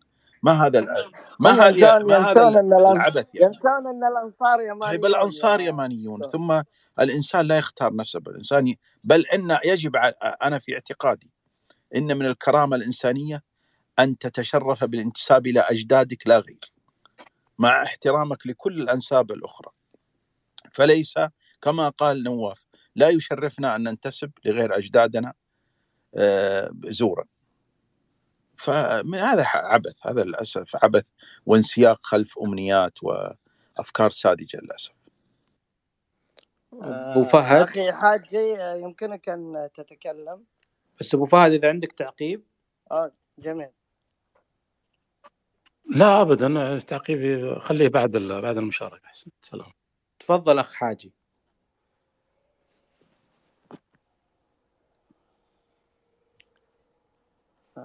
اخ حاجي هل تسمعنا؟ السلام عليكم ورحمة الله وبركاته. وعليكم السلام ورحمة كيف الله حالك يا سيدي؟ طيب؟ الحمد لله حياك ممكن الله. أسألك سؤال إذا سمحت؟ تفضل. عن أي موضوع إحنا قاعدين نتكلم في هذا؟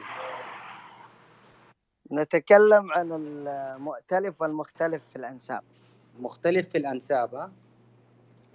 نعم.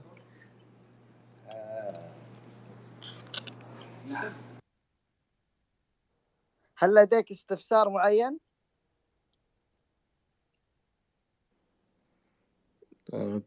ضيع الأخ حاجي.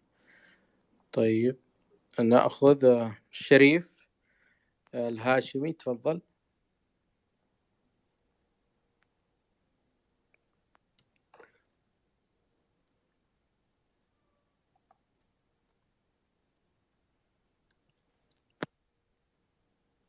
تفضل يا شريف.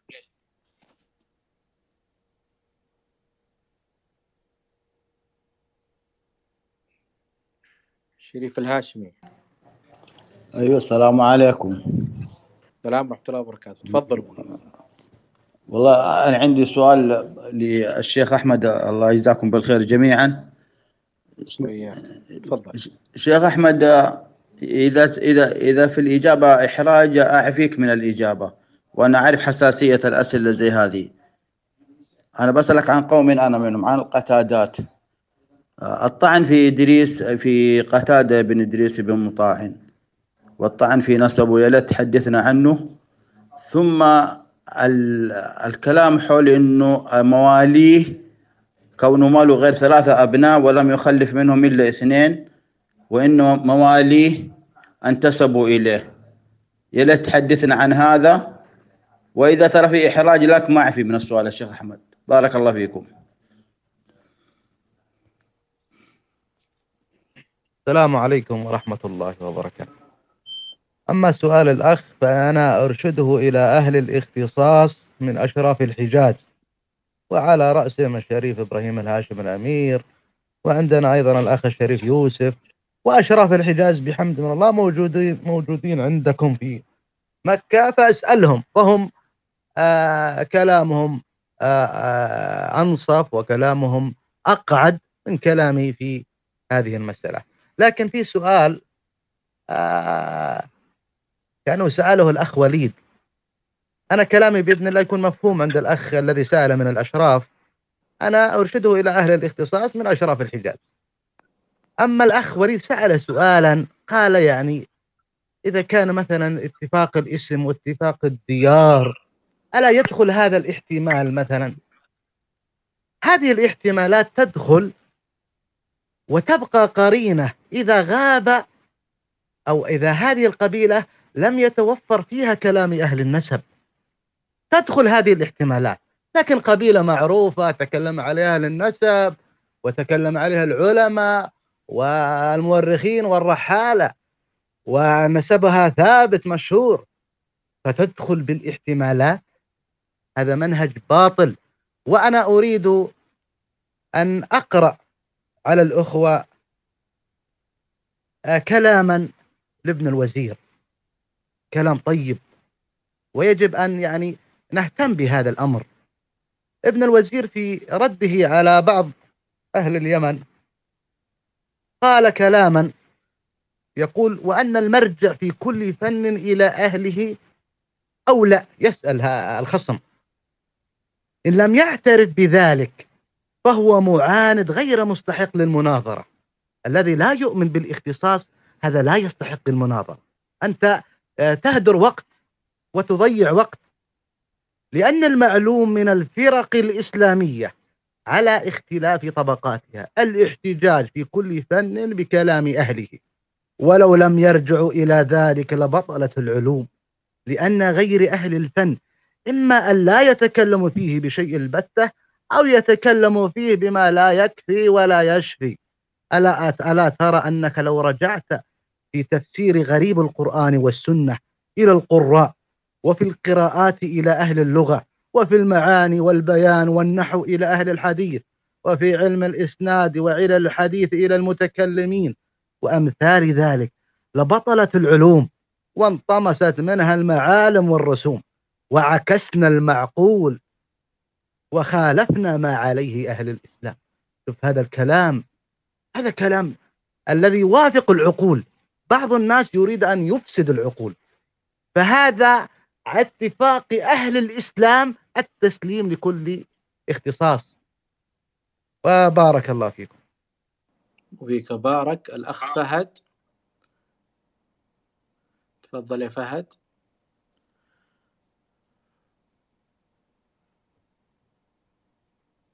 فهد السعدي. تفضل يا فهد.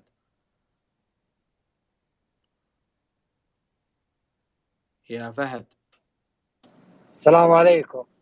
السلام ورحمة الله وبركاته. تفضل أبوي. أه والله أنا عندي تعقيب بسيط آه، على مشاركة أخونا اللي تشارك قبل شوي أخوي علاء. وقال أيه. عن الحمض الجيني ورديت عليه يا أخوي سلطان أن الحمض الجيني خمسة آلاف شخص ولا يؤخذ به ومن الكلام هذا. أنا أقول وارجو انك ما تقاطعني في كلامي إلى أن يتم كلامي و... لا بقاطعك لا لا لا, لا تقاطعني. خليني أتكلم. أنا ألا ألا بقاطعك عزيزي. هذه المساحة ليست عن الجينات وكلامنا آه، تحدثنا فيه كثيرا جدا فيما يخص الجينات. متى ما وجدنا شخصية أو شخص نثق به ومصدر معتبر نعطيه آه، مساحة لأن نحن لا نريد أن نأتي بأي أحد كائنا من كان عشان يتكلم أمامكم وبالأخير يطلع كلامه كله كذب وهذه بالأخير أعراضنا. بل بل يا أخي سلطان يعني ال- الأنساب التي نتكلم عنها لا علاقة لها بالأنساب الحمضية، نحن نتكلم عن أنا استغرب. إلا قصد نتكلم عن الجينات. انساب الحمض حقيقة. فأبو أحمد أبو أحمد إن شاء الله ضابط المايك عندك.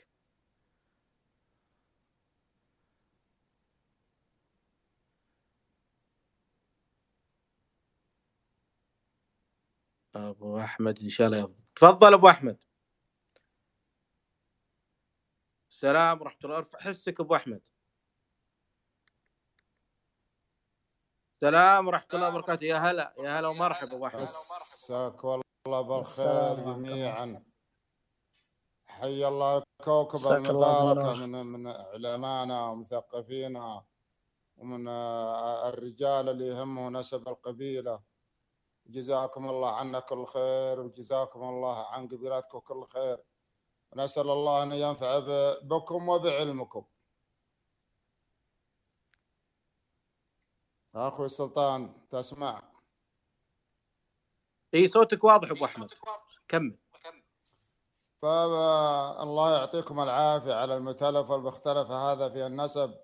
حنا حقيقة لنا أربع سنوات تقريبا دخلت علينا البشر هذه المتوهمة ذي واحد ذو عندنا آه، نوع من من الارتباك في أنسابنا بواسطة هالأسماء المستعارة المتشابهة الأسماء المتشابهة. ويبررون أهواهم أسماء متشابهة لا صحة لها.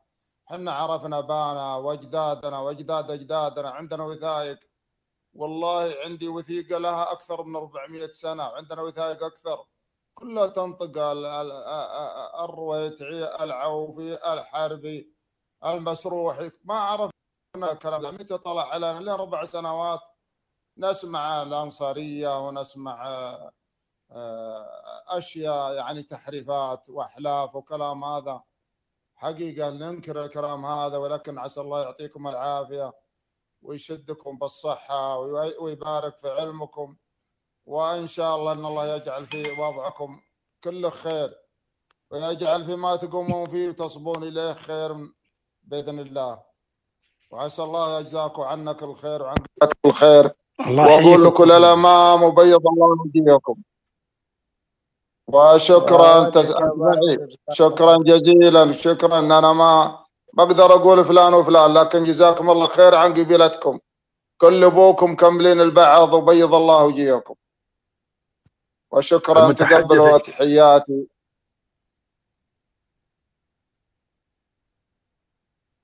المتحدث الشيخ حميد يا سلطان. أي. نعم. حميد أبو أحمد نعم. نعم. الله يحييك الله يحييك يا شيخ حميد الله يحييك وأنت والله هنا يعني ما هو مستنكر منك هذا من شيوخنا اللي نعتز بهم وموقفك دائم ترفع الرأس وال وال وأي علم مسند وغانم دائما وأنت موقفك يعني يرفع الرأس ومن اللي تعضدون للآراء الطيبة والآراء العزيزة. الله يرفع قدرك ويرحم والديك. الشيخ أبو أحمد من المشايخ عوف الذين لهم يعني مكانة كبيرة حقيقة وعنده اعتزاز كبير بنسب قبيلته وبوحدتها وهذا ما يستغرب منه يعني أسرة عريقة واسره طيبة و- ومن سكان يعني جبل عو- عوف الأشم جبل ادقس والشيخ حميد يعني ما شاء الله عليه متابع يعني للتقنية ويعني كان يشارك معنا في منتديات القبيلة قبل عشرين سنة وما زال يعني هذا نحن نراه في تويتر ما شاء الله. داعم لكل ما فيه مصلحة القبيلة وداعم لكل قول صادق وداعم لكل مسعى يعني طيب شخص حقيقة أنا أعجز عن يعني شكره وتقدير جهوده. جهوده من قديم يعني في دعم ال- الباحثين وفي دعم آه، تاريخ القبيلة وفي دعم مواقف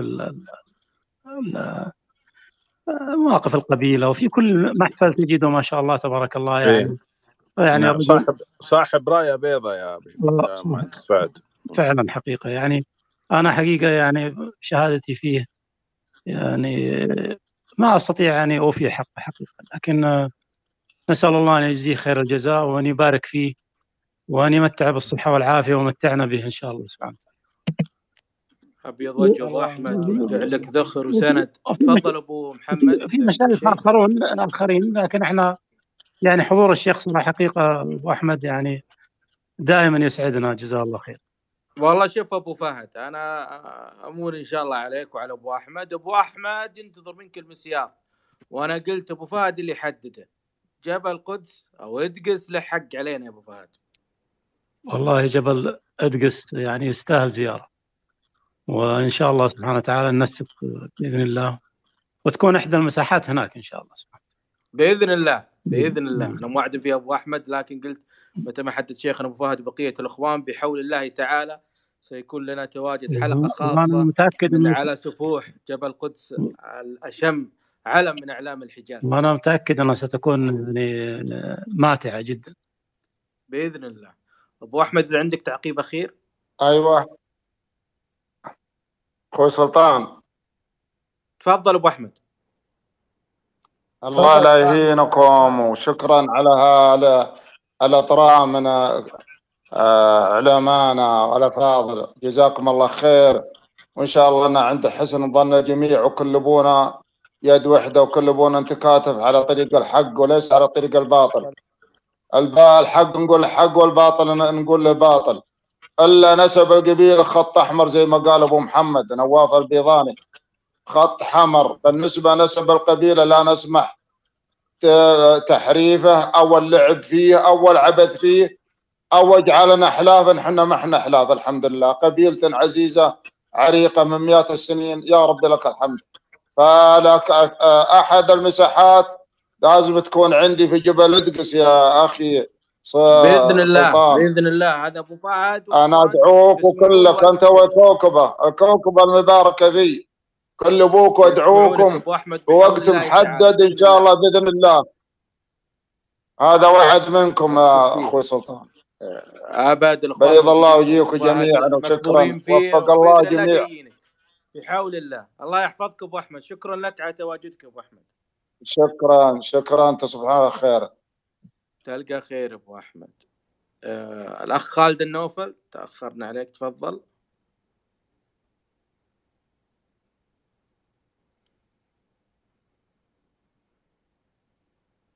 تفضل يا خالد. السلام عليكم مساكم الله بالخير جميعا. مثل يا هلا خالد. أنا والله عندي استفسار يعني تفضل. يعني أنا ألاحظ في آه،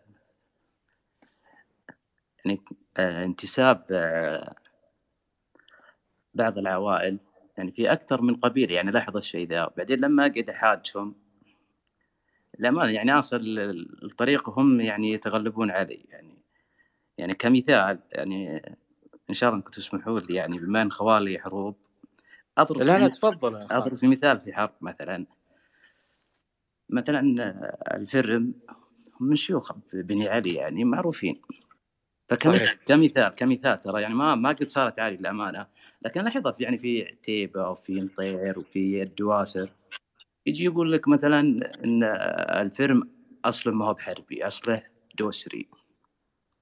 فتناقش معهم نقول يعني يا أخي الشهرة والاستفاضة قال يقول لك لا في شهرة خارج القبيلة وشهرة داخل القبيلة. آه، فتقول أقول لهم يعني ما في شهرة داخل القبيلة وشهرة خارج القبيلة. قال لا أصلا مثلا كمثال طبعا زي ما قلت لك إن الفيلم يعني معروفين إنهم من الدواسر ودخلوا بحلف المشكلة تقول يعني يعني كيف مثلا الفيلم يصيرون من الدواسر؟ يعني يت- يتشيخون يعني على يعني أفخاذ من قبيلة حرب. ما تعقل.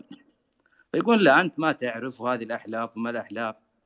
المشكلة النقطة اللي ينصدم فيها لما مثلا بعضهم يعني نكون جالسين ويتصل كمثال على مثلا واحد من آه، ابن أخي الشيخ الفيرم ويكلمه يقول نعم حنا أصلنا من الدواسر لكن داخلين حلف في حرب. والمثال هذا صراحة حتى يعني مثلا زي ما قلت لك في الحرب وفي مطير وفي عتيبة وفي الدواسر وفي القحاطين يعني.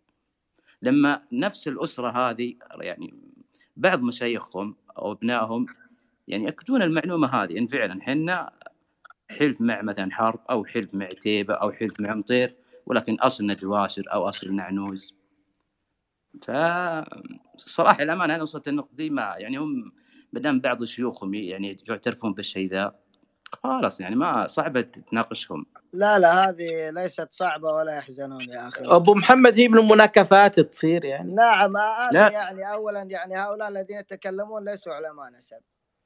يعني آه، عندما يقول أحدهم أن مثلا الفيلم دوسري أو أن ابن حميد بقمي أو أن الدويش حربي أو أن الشهراني كل هذا الكلام يعني اللي يقولون البدو حدسي بدو على وريث. إي لكن أنا هذا لا معك قيمة له لأن أريد أن أكمل يعني يا أخي الكريم. لا- لا. قيمة له لأنه ليس له شهرة ولا استفاضة. فهذه الشهرة التي تزعم هي شهرة غير صحيحة يعني شهرة مردودة. السبب غالبا يكون آه، بسبب المثل العربي الشهير زامر الحي لا يطرب فغالبا هذه عادة العرب يعني حتى الآن هي عادة أمر نفسي في العرب. يعني لا، لا. عندما تكون أنت من نفس القبيلة مهما كنت متميز فأنت يعني لست متميز لأنك تشبهني في النسب. فحتى أجعلك متميز يجب أن أجعلك آت من كوكب آخر. لأنظر إليك نظرة أخرى. لو سمحت هذا هو التفسير النفسي. لهذه الواقعة وتجدها عند كثير من هؤلاء. بينما علماء النسب ماذا يقولون؟ كل قبيلة على اشتهر واستفاض من نسبها ما لم يثبت خلاف ذلك بدليل لا يرد. كل هذه دعاوى يعني هي تجدها في كل القبائل حقيقة وأحيانا في العوائل آه، التي يعني تنتسب إلى قبائل. آه، وأنا أعتقد أنه هذا مثل من يقول لك آه، هذه السيارة صنع يهودي ليجعلها يعني متميزة. هي هذه هذه الفكرة باختصار. لا لو قلت لو قلت لهؤلاء سمحت لي يا نواف معذرة يا أبو محمد. أيضا إضافة لما دقيقة تفضلت خالد. بس دقيقة بس. آه، أيضا هناك الحرب النفسية في زمن الصراعات. يعني تتطلب بعض صحيح صحيح. المنافرات وال... بل بل يعني ال- الأمر الأخي الكريم. يعني لو لو قلت لهؤلاء حسنا أنت دوسري أو عنيزي أو مطيري. أريد يعني أن تعد لي أجدادك. يعني أمر بسيط جدا. كلهم يعني سيقعون في حيص بيص هو لا لا أخ خالد لو تسمح لي والأهان والإخوان. آه هو الإشكال وين؟ الإشكال إنه آه ليس كل شيوخ القبيلة علماء نسب. كل قبيلة لديها عالم أو عالمين في علماء النسب هؤلاء اللي يرجع إليهم فيما يخص نسب هذه الأسرة أو هذه المشيخة. آه، أيضا آه، الطرف الآخر يعني لو قالوا إن هذه الأسرة من الدواسر طيب من أي فروع الدواسر؟ مثلا آه، من الفرع الفلاني. أروح للفرع الفلاني هذا من الدواسر وأسألهم بيقولوا لك لا ما هم منا. فهنا تبطل هذه الدعوة. فبالنسبه للأسر المتحضرة أنت سألت بداية كلامك عن الأسر المتحضرة. أعتقد إذا كنا نتحدث عن نجد أعتقد كتاب حمد الجاسر رحمة الله عليه جمهرة أنساب الأسر المتحضرة في نجد هو أبلغ كتاب آه، تحدث في أنساب هذه الأسر وحاول الشيخ حمد رحمة الله عليه أن يعيدها إلى أنسابها القديمة. أتكلم عن الطبعة الثانية وما تلاها. الطبعة الأولى صار في إشكال لا يخفى على المطلع يمكن أبو فهد يفيدنا وتم تعديل أخطاء كثيرة في الطبعة الثانية من ناحية إنه بعض الأسر وأنسابها. فإذا عندك أي آه، تعقيب أخير أخوي خالد عشان نفتح المجال بقية الإخوان. إي إي أنا أنا مو معروف مثلا زي ما قال أخوي نواف يعني بعض المناكفات وكذا. لا أنا أتكلم لما ضرب مثال يعني مثلا لما يجي أحد من شيوخ عتيبة آه، قلت لك يا أخوي خالد الشيخ ليس عالم نسب. الشيخ ليس عالم نسب. وإذا تريد التأكيد الطرف الآخر اللي هو يدعي إنه منهم يعاد يذهب إليهم. ويسأل علماء النسب لديهم هل هؤلاء الأسرة هذه منكم ولا لا؟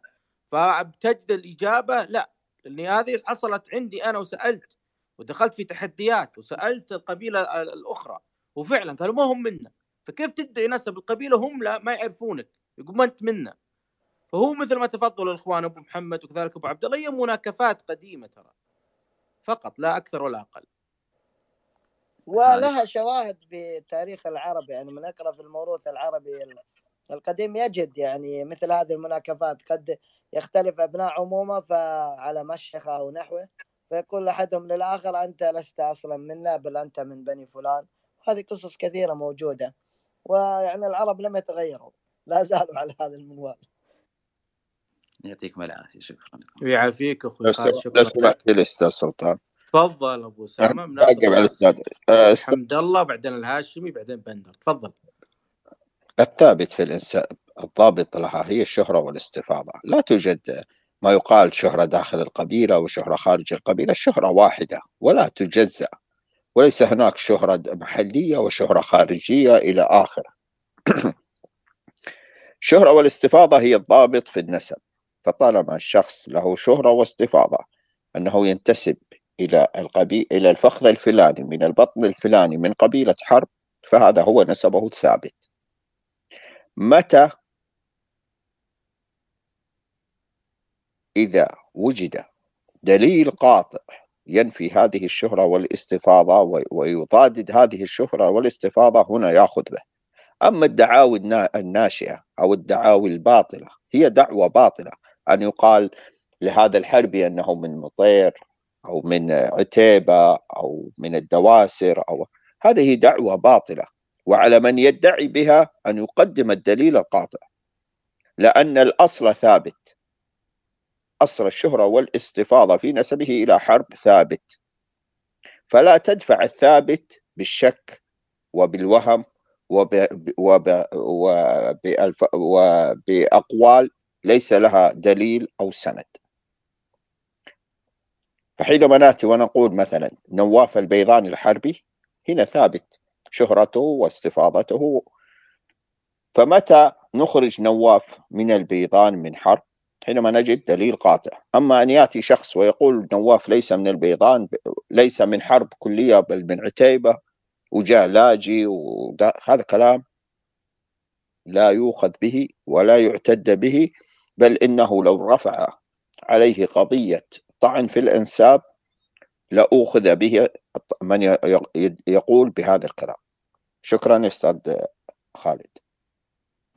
الله يعافيك أبو أسامة. إخواني بنعطيكم مجال بس أرجوكم سريع إنه وصلنا لنهاية لكن نمدد لكم. فأرجوكم اختصروا وعدم التكرار. حمد الله تفضل.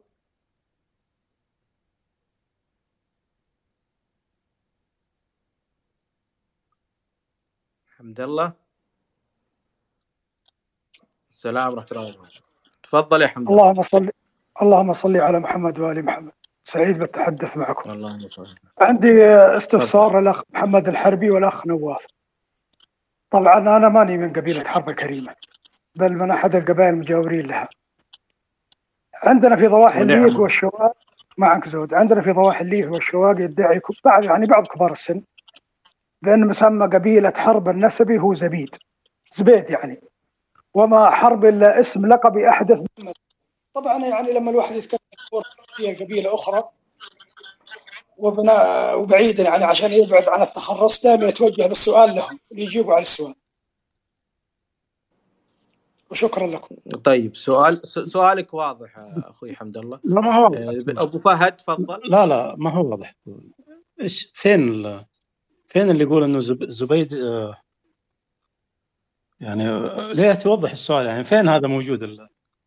يقول يعني آه، في- هو مش يقول أنا ماني بحربي وشيباننا اللي من قبيلته اللي مو بحربي يقول حرب لقب وهم كلهم زبيد. طبعا أنا ما هو ب- هذا هذا وين؟ يعني. هذا فين يقال هذا سمعته مع كثير من الناس. أنا أنا هنا ما ألقي أجوبة أنا هط- هطلب أسئلة. لا بس لا أنا أسألك في أي منطقة يعني موجود هذا السؤال؟ في القنصل السؤال هذا موجود يعني موجود في ج- في جنوب لا مكه يقول في الليث. يقول في الليث. لا لا لا يؤخذ يعني آه، كلام العوام لا قيمة له حينما يقارن بكلام علماء النسب آه، ما. أعتقد إنه كلام عوام أبو محمد. سم؟ ما أعتقد إنه كلام عوام. بالن- بالنسبة ل- لكن لبعض. مسألة قول أنها حرب لقب يعني آه، هذه مقولة يعني آه، مضحكة لأن حرب جد ثابت موجود في المراجع. يعني قبل أن يولد آه، هؤلاء الذي يقولون هذا الكلام وأجدادهم وأجداد أجدادهم. هذا الكلام من القرن الثالث الهجري وهو مذكور في الكتب. يعني فليس هنالك قبيلة عربية تنتسب إلى لقب. يعني هذا لا يصح أصلا في عرف العرب. أبو أسامة؟ ما أدري هو يقصد زبيد اللي في جهة الليث والقنفذه وذول لا لا هو هو أنا هو هو آه. أنا أعلمكم. هو نقل كلام لكنه هو ما هو جريء إنه يقوله. ويقول أنا أول شيء يقول أنا ماني حربي. ثم يقول شيباننا يقولون ذلك. فواضح إنه لا هو حربي وما هو من الليث. أنا أعتقد كذا يعني. لكن بالأخير آه، أنتم يا إخوان تقدرون تردوا علي بجزئيه بنو حرب. وذكر بنو حرب قديم جدا وكذلك آه، علماء حرب ماذا قالوا؟ أنا ب... أنا أنا لو سمحت لي يا سلطان أنا أنا أنا أنا, أنا أخذت فترة في الليث وأعرفهم أهل الليث سواء من من من أصدقائنا الأشراف المهدوية اللي هناك أو أو أو, أو من غيرهم من من القبائل. اللي تشرفت وتعرفت عليهم سواء من الثعالبة أو غيرهم. زبيد اللي في, في النواحي ذيك شيخهم ابن مرزوق معروف ابن مرزوق من الأصلان من زبيد الشام يعني وفيها من من من قبائل حرب ما لا يخفى. لكن لا يوجد أحد يقول لك هم بنفسهم يقول لك إحنا من زبيد حرب. ما حد يقول لك إحنا محنا حروب. لا هم بانفسهم بأنفسهم ثابت نسبهم وإذا سألتهم يقول لك إحنا من زبيد حرب. يعني حتى شيخهم آه، ابن مرزوق من العصلان يعني من زبيد الشام.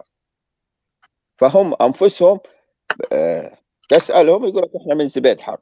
ما أحد منهم ينفي الحربية عنه أو يقول إحنا محنا حروب. بل بل أخي محمد حضورهم يعني كبير ح- في مزايا حرب وفي يعني احتفالات كثيرة. اليوتيوب مليء بهذه المسألة يعني. لكن هذا الكلام اللي يقولوا إنه هم ينتفون من الانتساب الحرب لا هذا هذا الكلام لا غير لا صحيح غير صحيح. أصلا. غير صحيح الكلام عن حديث اطلاقا. عن حديث لقب هذا حديث يعني يدل على أن من يقول لا ناقة له ولا جمل في النسب أبو فهد عندك. اولا طبعا إنه القول ان يعني حربا هو لقب هذا هذا قول ال- آه، من يدعو من يعني يقول بالأنصارية من من ال- المعاصرين آه، ليجعلوها سلما لتفريق الق- القبيلة إلى إلى أنساب متعددة. هذا واضح. أما قبل هذا لا يوجد هذا القول ابدا. لا يوجد أحد يقول إن إن حرب إن حربا لقب. حرب آه، جد سواء في الموروث ال- ال- المتوارث يعني عن لدى القبيلة شهرة واستفاضة أو حتى في مروياتنا أو في أشعارنا القديمة. كل الموجود أنه حرب جد وتوجد أشعار كثيرة يعني موجودة. آه، بالنسبة ل... وأيضا موجود في كتب علماء الأنساب المتقدمين. آه، ذكره آه، الهمداني وذكره أيضا البلخي قبله قال بنو حرب. الكلاع ال- الكلاعي أيضا ذكره. ذكره الأشعري ذكره محمد بن نشوان ذكره علماء كثير كثر. وأيضا ال حتى ال- ال- الحمداني النسابة وإن لم يتوصل يعني هو إلى إلى نسبهم القديم لكنه ذكر أنه هذه يعني آه أن الجد هو حرب. وأن من بنو نعم قال بنو. أيوه وأن من نسله مسروح و- وسالم وبني وبنو عمرو وزبيد جعلهم من نسله أيضا صاحب المجموع اللفيف الأفطسي وغيره من العلماء كثر والتوحيدي في في في في في بعض كتبه أيضا ذكرهم وغيرهم كثير كثر. النصوص أنا ذكرت الظاهر أكثر من من من 20 نصا. حتى القرن السابع. حتى القرن السابع. نصوص كثيرة جدا.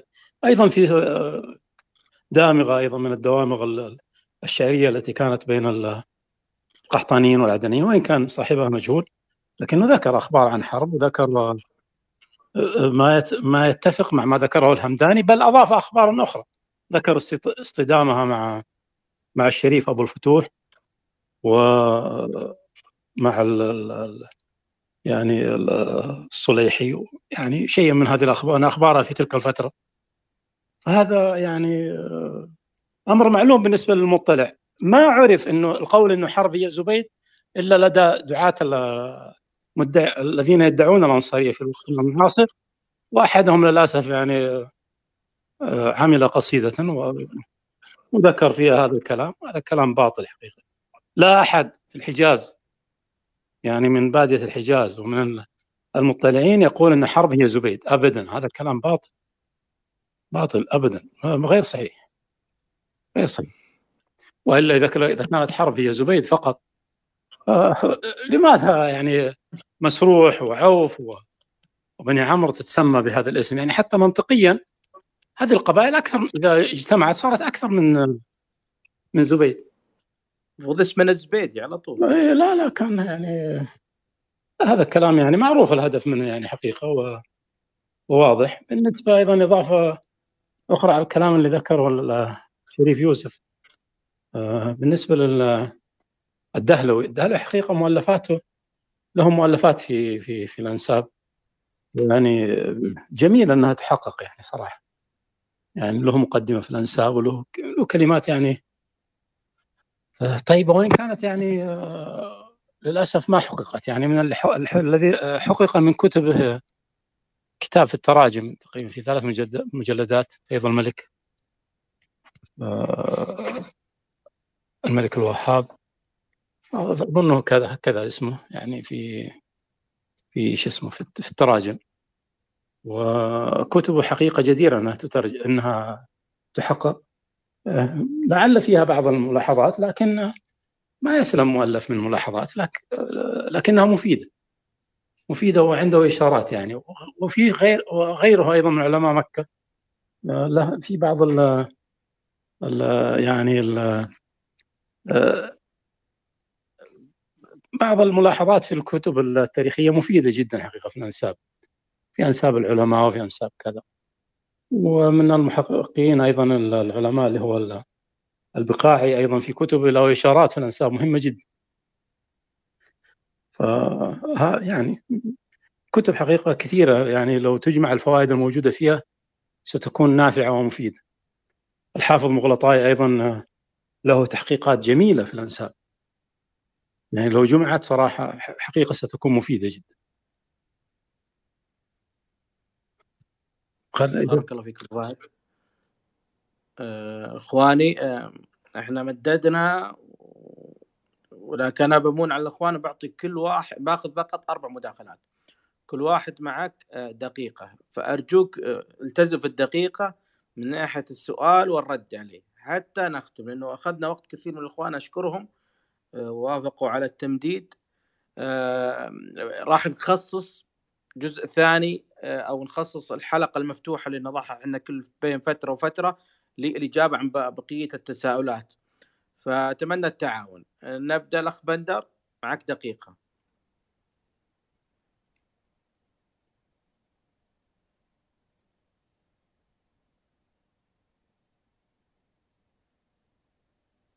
تفضل يا بندر. السلام عليكم مساكم الله بالخير يا إخوان. السلام ورحمة الله. يا هلا بندر. آه، سؤالي لأبو محمد يعني حسب اطلاعه.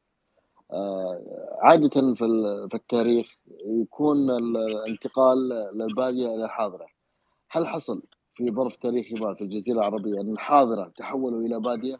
وشكرا. الله يعافيك يا بندر. السؤال يسمع أبو محمد بس ثواني. خليه يقبل المايك. أبو محمد.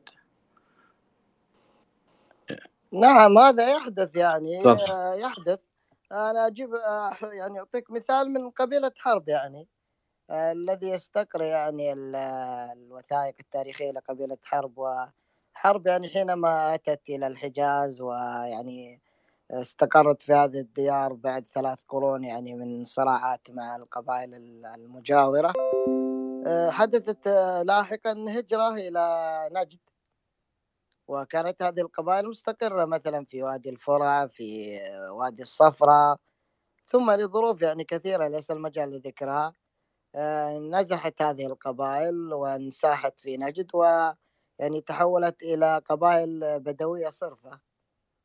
ثم لاحقا يعني آه، حينما أتى الحكم السعودي في الدولة السعودية الحالية وجاءت يعني حركة آه، الهجر.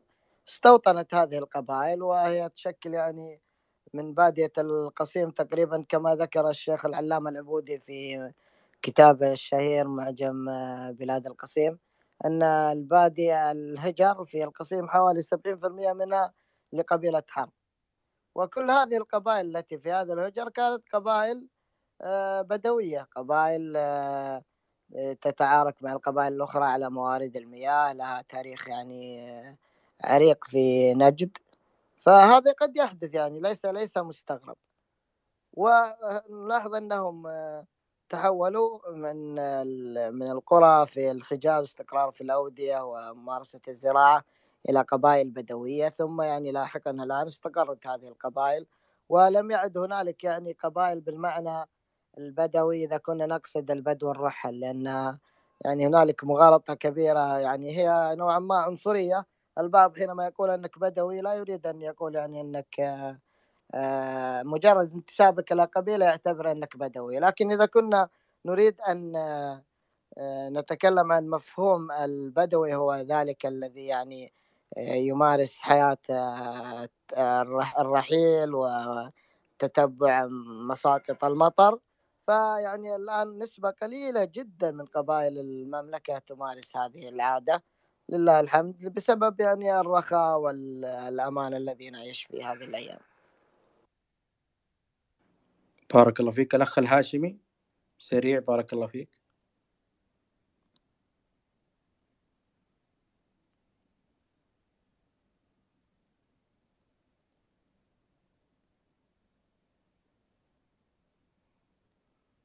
يا الهاشمي.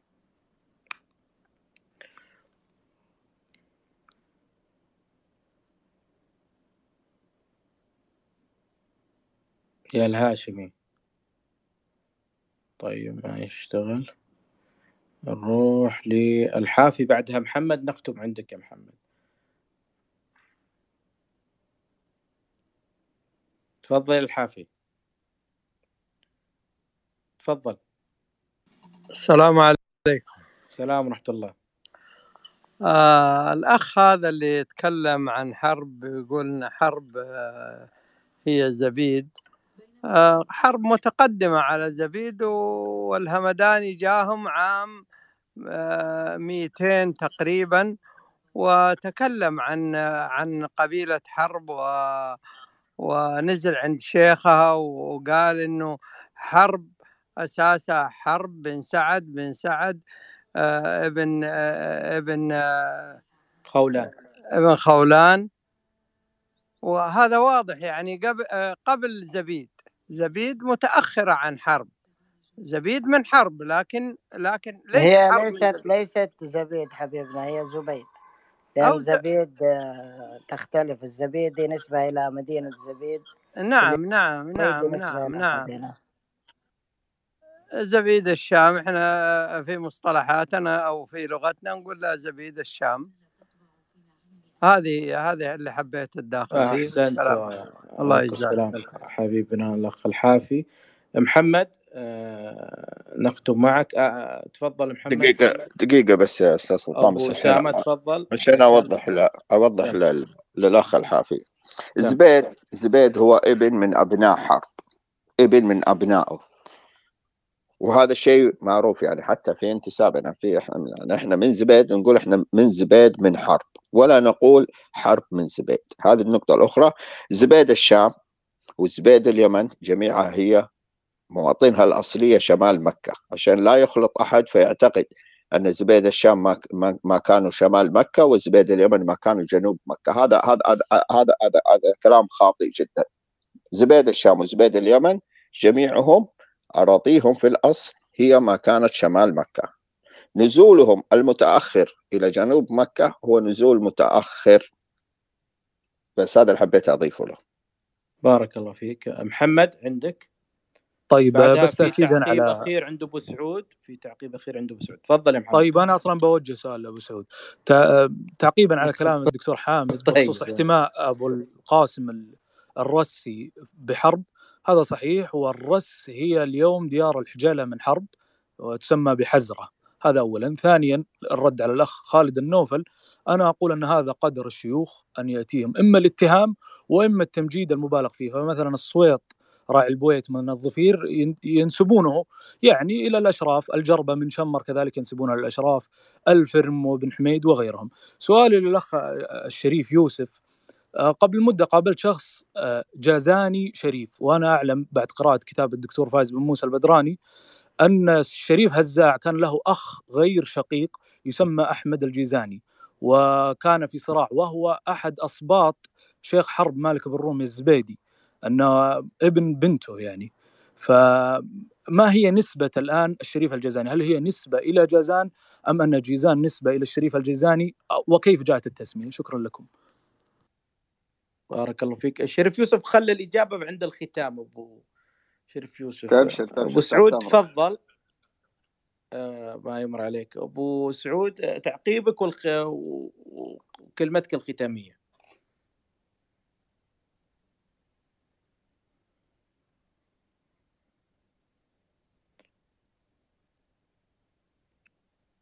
أبو سعود؟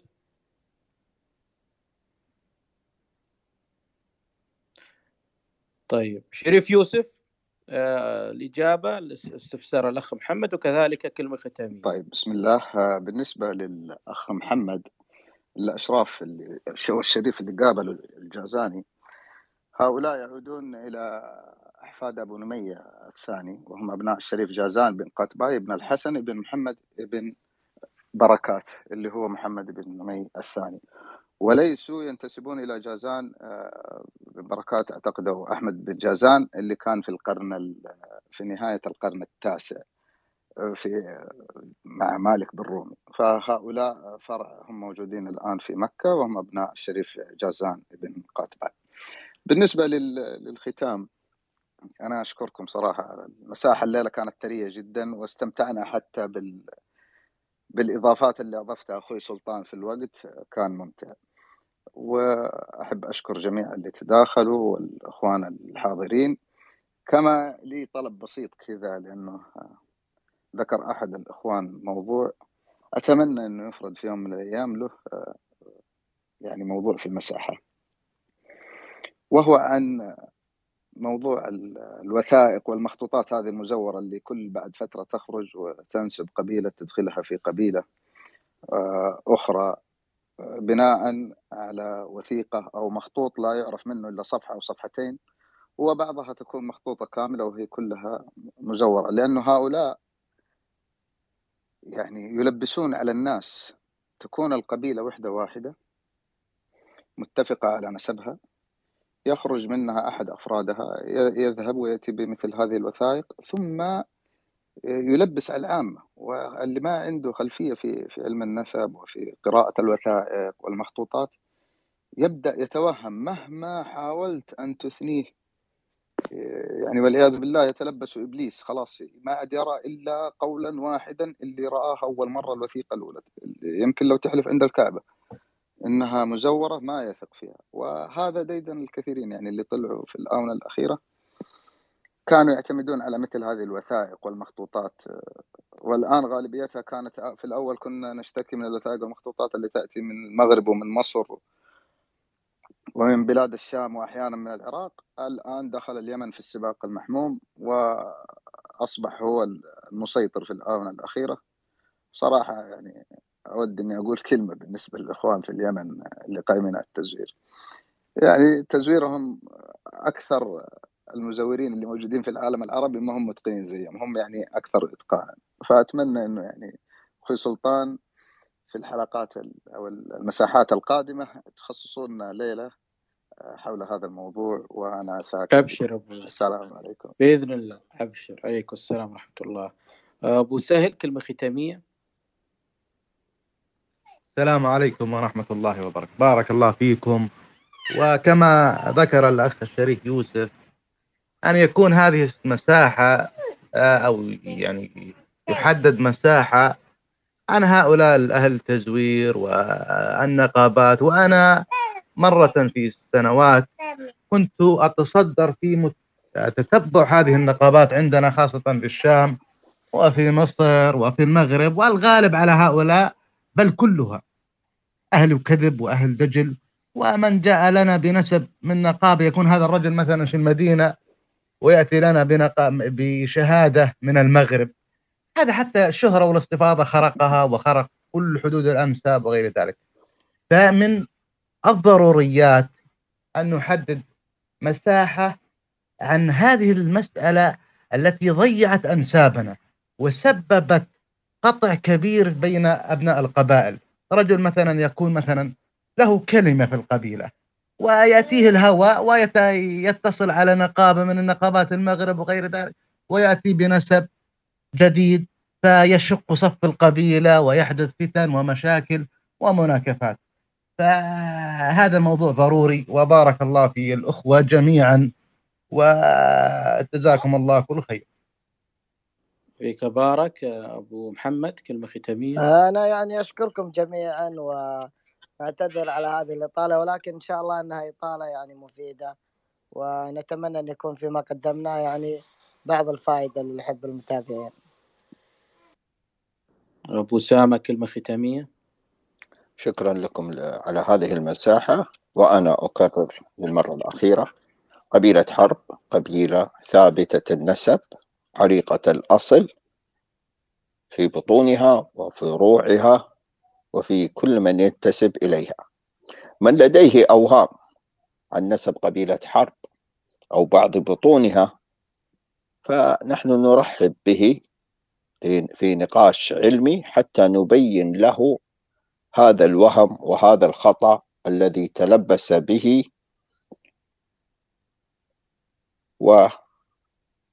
وتتضح له الحقيقة. شكرا لكم شكرا لجميع الحضور والمستمعين. أبو سعود موجود؟ يا مرحبا أنا موجود. حياك الله. ننتظر تعقيبك آه، وأيضا التعقيب أنا فاتني ال- سؤال الأخ. أو تعقيب. آه، لا حوله على شريف يوسف. خلاص طيب سؤال. سم. تعقيبك أبو سعود. آه، تعقيب على نقطة معينة أم ماذا؟ آه، لا لا بشكل عام أشكرك أخ سلطان وأشكر جميع الأخوة المتداخلين في هذه المساحة الثرية والموضوع ال- الذين أثروا نقاشات في هذا الموضوع وفي من خلال المداخلات يعني خرجت ال- المساحة ربما عن الموضوع لكن خرجت في أشياء مفيدة جدا من خلال المداخلات فأشكر إخواني الباحثين وأشكر جميع المستمعين وأشكرك أخي نواف على إتاحة هذه المساحة قبل ما أعطي ابو فهد شيخنا أحبائي أنا جدا يعني ممنون لهذه الطلبات وجدا سعيد بها لكن أرجوكم إخواني إحنا مددنا كثير والإخوان يعني أخذنا من وقتهم واستقطعنا من الكثير وما قصروا جزاهم الله خير. أخذنا الكثير من الوقت لكن أبشروا بإذن الله ستكون في مساحة مفتوحة لكم كامل المساحة. تسألون فيها ما تريدون. فأرجوكم يعني الآن نحن نختم. أبو فهد كلمة ختامية؟ كلمة ختامية فقط إن أقول إنه كتاب الشيخ عاتق البلادي اللي هو معجم القبائل المتفقة اسما مختلفة نسبا. أو ديارا يعني هو محاولة آه، جيدة وجميلة ونافعة جدا لكنها بحاجة إلى إكمال يعني هي في مجلد لطيف لكن ما يعني ما تفي بالغرض يعني بحاجة إلى إلى جهود بعض الباحثين ل ل- لإكمال ما ما بدأ به الشيخ أحمد آه، عاتق البادي رحمه الله. آه، طبعا أقصد ما بدأه بخصوص القبائل المعاصرة وإلا في القديم مخدوم. جزء كبير من هذا من هذا الباب باب المؤتلف والمختلف. آه، أيضا آه، آه، يعني كثيرا ما أقول يعني أنه أنه ال- الأوهام التي تحصل في الأنساب والروايات التي يعني تنتشر في بعض الفترات ينشرها بعض الناس عمدا وقصدا في أحيان كثيرة. وأحيانا يعني بجهل أو بحسن نية. سببها يعني مخالفة الأمر النبوي. يعني النبي عليه الصلاة والسلام قال تعلموا من أنسابكم ما تصلون به أرحامكم. وبين فائدة النسب عليه الصلاة والسلام. فلو أن الناس يعني حفظوا أنسابهم أنسابهم القريبة ليس مطلوبا منك أن تكون آه، نسابة لجميع قبائل العرب. يعني تعرف أنساب الناس كلها لا لكن نسبك القريب ونسب البطن الذي تنتمي إليه ونسب القبيلة التي تنتمي إليها يعني في حدود ال- البطون الرئيسة منها وكذا إذا إذا التزم الإنسان بهذا التوجيه النبوي في معرفة نسبه القريب أنا أتوقع يعني لو أن الناس التزمت بهذا الحديث النبوي الشريف ما كان وجدنا مثل هذه الروايات ولا ما تجرأ يعني ال- الدعاوى المعاصرة هذه وأصحاب الروايات والذين يعني يبحثون عن فوائد وعن شهرة وعن مكاسب في في الكتابة عن الأنساب بهذا الشكل الذي يكتبون به. وبعضهم يعني توهم وبعضهم غرر به وبعضهم يعني ليس لديه يعني وقت حتى يقرأ. افترض الإنسان إذا على الأقل يعني يكون عنده آه، يعني ينفض عنه غبار ال- الكسل المعرفي. اقرأ في كتب ال- ال- العلماء ستجد ست- ستجد القول الصحيح وستعرف. أما الإنسان آه، فقط رجل معاصر آه، يكتب له يعني عدة كتيبات ثم تصبح كأنها هي المصدر. اقرأ مصادر الرجل. انظر عمن نقل. هل نقل نقلا صحيحا أم, أم, أم أنه مجرد آه، يعني يجمع ويقمش الإنسان ينتبه. هذه الثلاث الأمور اللي أحببت أن أضيفها في آخر هذه الجلسة المباركة. أشكر إخواني جميعا يعني سواء اللي شاركوا حتى إخواننا من من خارج ال- ال- السعودية من باكستان ومن غيرها. آه، وأشكر الشيخ حقيقة أحمد والشريف يوسف والإخوان طبعا جميعا. شكرا لهم جميعا وشكرا لك أخي سلطان. شكرا للمستمعين طبعا أيضا أثرونا حقيقة. في بعض أسئلتهم كانت جميلة جدا. جدا كانوا رائعين وهم نج... نجوم هذه المساحة لهذا الأسبوع. ونعدهم بإذن الله. بإذن الله سنعطيهم مساحة م- من المساحة المساحة القادمة إن شاء الله المساحة المفتوحة اللي سيتم تخصيصها في وقت لاحق بإذن الله. يقول ابن قيم الجوزية رحمه الله أغبى الناس من ضل في آخر سفره قد قارب المنزل. شكرا للجميع. نلقاكم حول الله تعالى الأسبوع القادم. كان معكم سلطان اشدادي ودمتم بود.